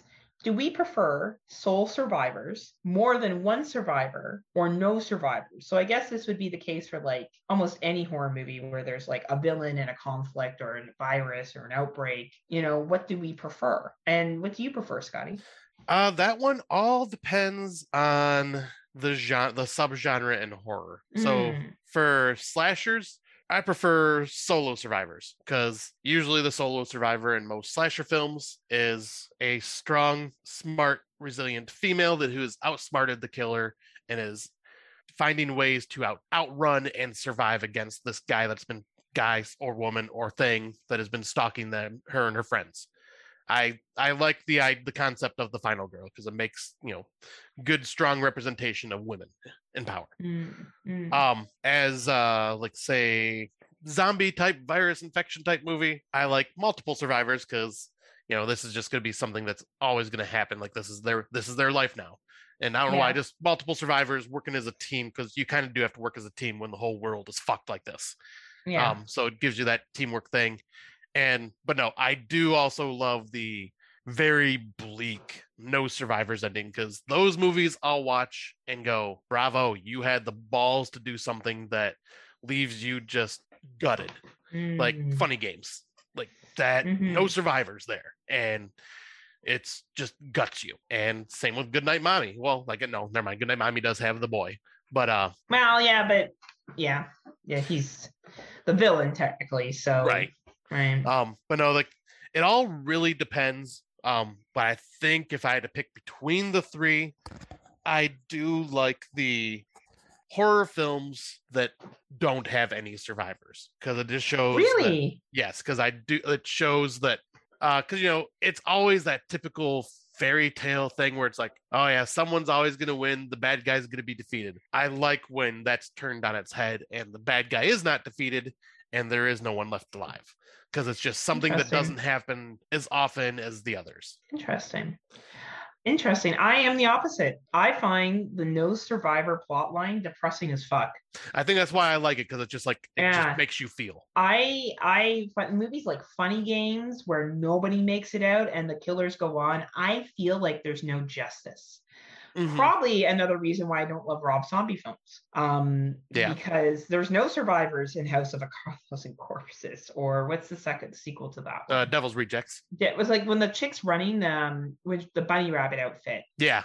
And House Thousand? Corpses. Oh my god, that makes me so angry. I get so upset during that scene. I hate it. I hate the the torture that she's experiencing. Um and I with sole survivors, I don't mind sole survivors if it's a situation where like um let's think of a movie that a good sole survivor I I do like. If it's like a shark film and like the one person makes it out because they were able to outsmart it. But I do prefer when it's more than one person. Like one of my favorite Nightmare on Elm Streets is where multiple people survive. Mm, Three, True. Yeah. right? Because um, I love how they work together in Dream World to fight off Freddy Krueger.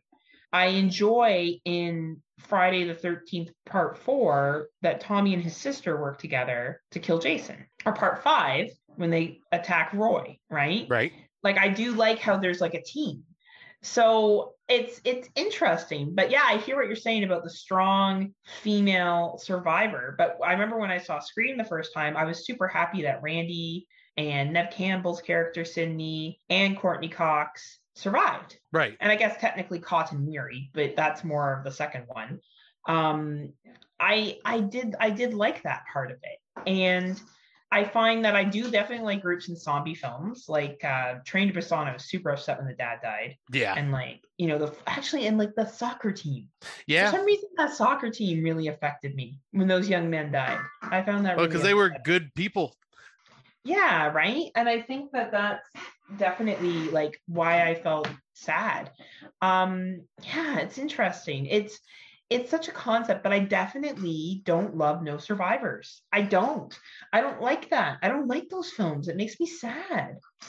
Yeah, Like I- I'm so bummed out afterwards.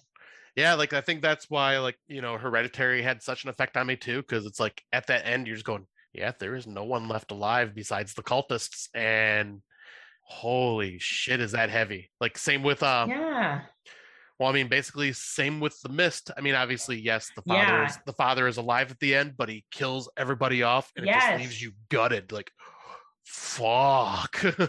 like you're just absolutely appalled that all of that would happen, right? And I just, you know, Rent a Pal depressed me too. Now, mind you, the girlfriend lives, yeah, but like his mom dies, he dies, like it's fucking depressing. And I don't I I know a lot of people do love the non-survivor. I think Tim Davis likes that as well too. And I don't know what it is with me. It just makes me like and I find like it just makes me sad if it's done right. Like I didn't care about Saint Maud, I'll be honest. When she burned herself, I was like, man, right. she's the only character you're really following, right? So there's she's not a survivor. I kind of thought, saw that she I didn't really feel for her. I felt like she wasn't a full protagonist. Right. You have to be a full protagonist. Like, and it follows where they leave it with the boyfriend and I guess Jade walking, and you see that image behind them, and you don't know what it is. Always bothers me because I'm like, did they survive, or is it still following them? Yeah. you know and i just always found that shit really really like creepy. Um what's another movie? I was so worried in uh when i saw what's the one with the bride a couple years ago? The games. Uh, ready or not? ready or not. I wasn't sure if she was going to survive. Right. right? And i was wondering what's going to happen. And i and i was upset that the one brother who helped her at the end didn't survive like i find when characters have a shift and they become good people i have a really hard time when they die Yeah, it bothers me. It bothers me. Like I think funny games really, but something like funny games is where I really thought about this. Is that these guys are such pieces of shit, and you Yeah. just don't get, you just don't get the justice. Like in the rape revenge films or something like that, you get the justice. Like Right. I spit on your grave, stuff like that. You get the justice. Here, there's no justice, and I find that a really hard time to to sit with. Yep, and I think that's like uh, why I like it because it makes you feel. Because Yeah. horror films are supposed to make you feel things. That's what Yeah. horror is all about, and you know, it can make you feel all sorts of things: anxiety, or just like excitement, or scared, or just completely just beaten. Like, oh, that happened. Oh god. yeah. Yeah. Like, I- and I love right, that, like, It's that feeling of just like, like it's it's obviously those films are not ones you want to go revisit all the time because you know you don't want to have that feeling every single time you want to watch a movie. But I do love it because no other type of film really does that. you know you're right and that's the thing about horror right is that and true horror is when no one survives you know i'm the one that kind of takes the sad route out because i don't like it now if they're all pieces of shit like you know the suicide club people don't survive in that movie it's a depressing fucking movie um and like in movies like the ring and the grudge even if you do survive you're not surviving for long unless you're passing the curse on to other people. Right. you know there's no way out of it. Pardon me. And i think that that bothers me when there's no way out of it. And i do but i do dig just like you in that like female outsmarts like even in something comical like the final girls Yeah. right i do find that very rewarding and um inspirational when something like that happens Yeah. Especially because you know back then horror movies were tra- trash as being misogynistic when in all actuality they were empowering women because they would always be like the strong female at the end. Uh, yeah, there were misogynist misogynistic things that would happen during the films, but the ending would not be misogynistic. It would be very female empowered. yeah right? Like if you look at the original Nightmare on elm street it's nancy overpowering freddy krueger right? Yeah, outsmarting him Um, in every way, and right? And you know even if we look at the original halloween and we look at um silent um oh my gosh i'm not getting the what is with black christmas? Oh I'm yeah, like silent night not silent night black christmas. Um there is that kind of empowerment of the female overtaking. And i don't mind men in that role either to be honest No. with you. Um you know a film like becky where it's a child now mind you she she's not the only survivor because she does save her stepmom and um her brother but like she's the one that basically you know fucks shit up the entire time. And uh, so i don't mind when it's a kid either but yeah it's really really interesting but like i don't know like it's a really fascinating topic and you're right horror is supposed to ma- make you feel things and i think for me it's just really really tough when i see that no one's around anymore i just Yeah. hurts my little heather heart right yep, I can see that because yeah, like I Right? say, it even makes me feel. I'm just going, oh, It's But- like I'm gonna go watch the new Jurassic Park film because you know they're horrible films, by the way. In this one, the raptor has a baby, and Hmm. Chris Pratt has to save the baby. I, I plan on seeing it at some point because I like uh may go to the theater because it is a it'll be a fun theatrical experience, but It's I'm such a keeping- guilty pleasure, is it not? it is. But I'm keeping my hopes really low on this one because I have been seeing some really bad reviews on this one. The the last one was pretty bad. There, were- yeah, there were some moments in that one, but Like the cloning of dinosaurs. Sorry for spoiling it, but guys, like if you haven't seen it, it's it came out several years ago now. I feel like everyone and their mom watched it. It's like a fucking Marvel movie. It's my version of Marvel movies. I watch all of the Jurassic Park and Jurassic World films.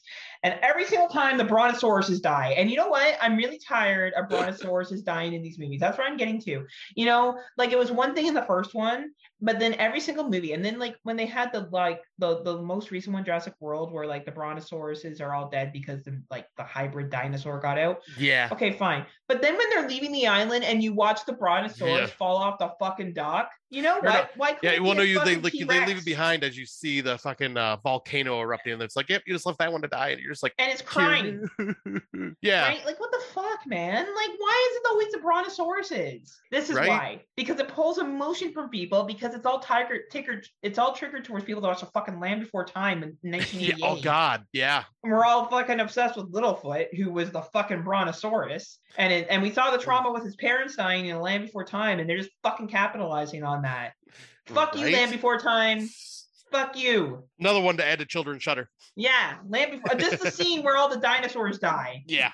and Littlefoot's like can't find his parents because they're dead. Ugh. So, ah, man, see, this is where this is where my no sur. Well, that's not true. The they do survive. There's a handful of kid dinosaurs that survive, and The Land Before Time is them just trying to survive. the Yeah. Land Before Time. Um, it's a great movie, by the way, for all those people who aren't 40. Adorable. didn't grow up on that film but yeah like it's it's just really fascinating and it'll be interesting to see how films continue on like you know and the and the lone survivor can be something like Midsommar Yeah. where she's a survivor but she's also like complicit now Yeah. right which is interesting too It's very like yeah, like I'll say like uh that's and once again why I love horror. It's so Yeah. varied and like how it reacts and like how it ends and how how people are affected in it too. And every film has a different way of doing it like one of the films that we enjoyed a lot last year which is we need to do something really pulls on who you think is going to make it through that film Yeah. um, and and who you want to make it through that film and who may make it through that film. It's a really really interesting concept, and there's also that sole survivor that survives, and you're like, you fucking piece of shit. Why did this piece of shit make it? out?" Mhm. Right? And I and you're right. I think it does take a lot of gut for the directors to do that. So it'll be interesting to see. Uh, you know, we think about the movie coming up, Halloween Kills. That's coming out the end of this year. Or Halloween I ends. assume. Oh, sorry, Halloween ends. It's all the same shit. Um, it'll be interesting to see who the survivors are there. Yeah. We should do a poll right now. There's oh, so this so we're clear. I have not watched the trailer. Is I there a have no idea. I don't know. There probably is. I don't think there is yet. No? Okay. The internet hasn't gone nuts yet, so True. We would hear on everything. I'm gonna just put a guess, and these are no spoilers because obviously Scott and I have no idea what's gonna happen. I predict Jamie Lee Curtis will die again in this one. Yep. I picture she will be she will die and the granddaughter will take down Michael. I think this is what will happen. The mother will be intensive care. Somehow they would have got to the mother in time. And she's in hmm. intensive care. And Jamie Lee Curtis and the daughter are going to go take it on. Jamie Lee Curtis is killed. The daughter like confronts Michael. Michael goes to the hospital to try to kill the mom after thinking he killed the daughter. They then actually kill the daughter. And he like cuz his idea is he's going to kill the entire generation because now we've made this personal. It went from not being personal before to now it's back to being personal. Yeah.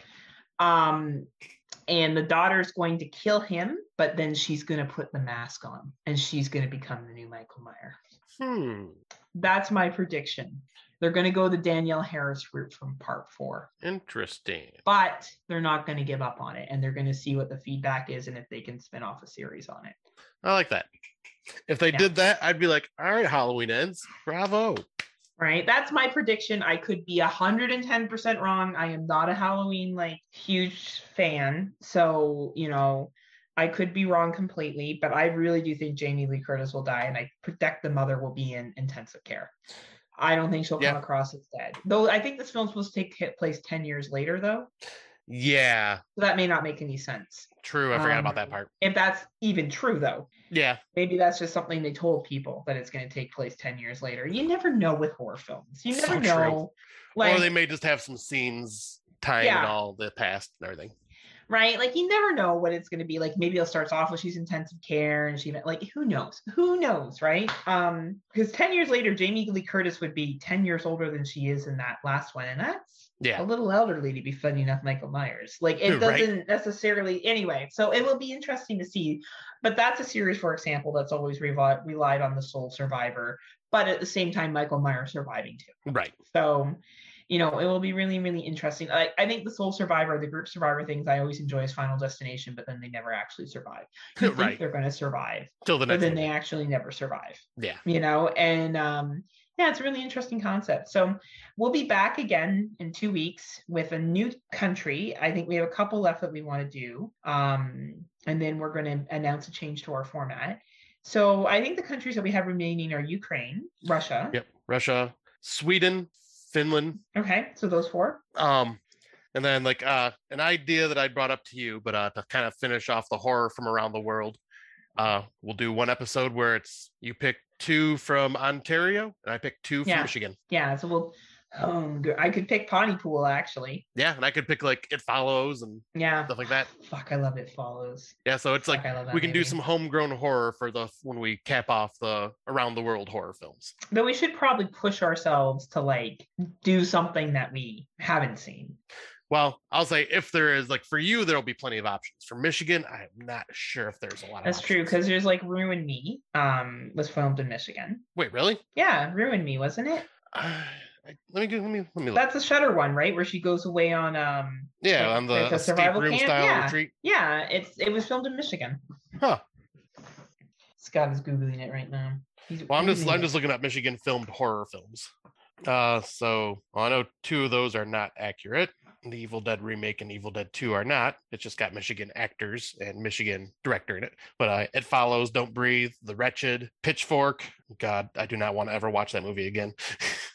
um, yeah, not too many like on this list. I, like I'll have to do some more digging, but, but yeah, Ruin Me doesn't show up on this list. But I, but yeah, now that you mention it, I think you were right because I think I was kind of Well, shocked by that. Christian from the Exploding Heads podcast has had um the director from Ruin Me on his show, and the guy talks about how it was filmed in Michigan.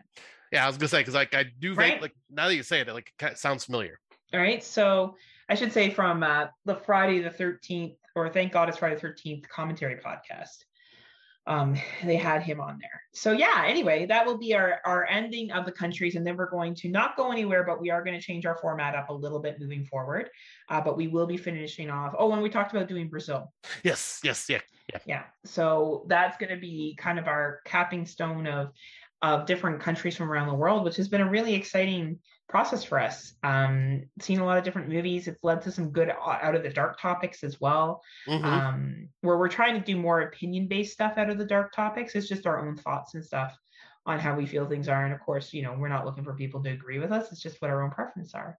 So Exactly. hopefully people have enjoyed what we've been doing. Um, hopefully people have enjoyed Scotty's long conversation about everything he's been up to because Scotty's been hashtag living his best life besides the shooting at the carnival. yeah. Um, everything else has been great though. Yeah. Right, Scotty? yeah, it's been a whirlwind of activities. It has been. And exciting news is at the end of this month, Scotty and I are going to AEW with Fuck Mandy. yeah, we are, and it's blood and guts, baby. Oh man, it's gonna be great. Hopefully we get on TV. Oh, that'd be great. It'd be amazing. Poor Mandy would be poor Mandy. Oh dear, poor Mandy. She doesn't know how bad it's gonna be the two of us together. Oh, actually, I And think over, more- particularly over the top. No, I think poor me because you two are gonna be together, and I am so fucked. Yeah, but you and I are gonna want attention at the rest of the event. So we're gonna be hollering and screaming and like if MJF comes out, we're gonna lose our minds. Like, Right. We're gonna just lose our shit because he's so We're gonna funny. hold signs that s- promote our show Friday Nightmares. Oh yeah, yeah. Legion Podcast Network. Speaking of promoting our show, um, please follow us on the Legion Podcast Network as well. You can find lots of many other amazing shows. So hit the follow button and get down there, and you can download uh, any of our episodes or other show episodes that you would like, as well as as always, there is a Legion Legion Patreon where you can have access to behind the scenes commentary, um, special podcasts that are done. And if you're not a Patreon member yet, What are you waiting for? What are you waiting for?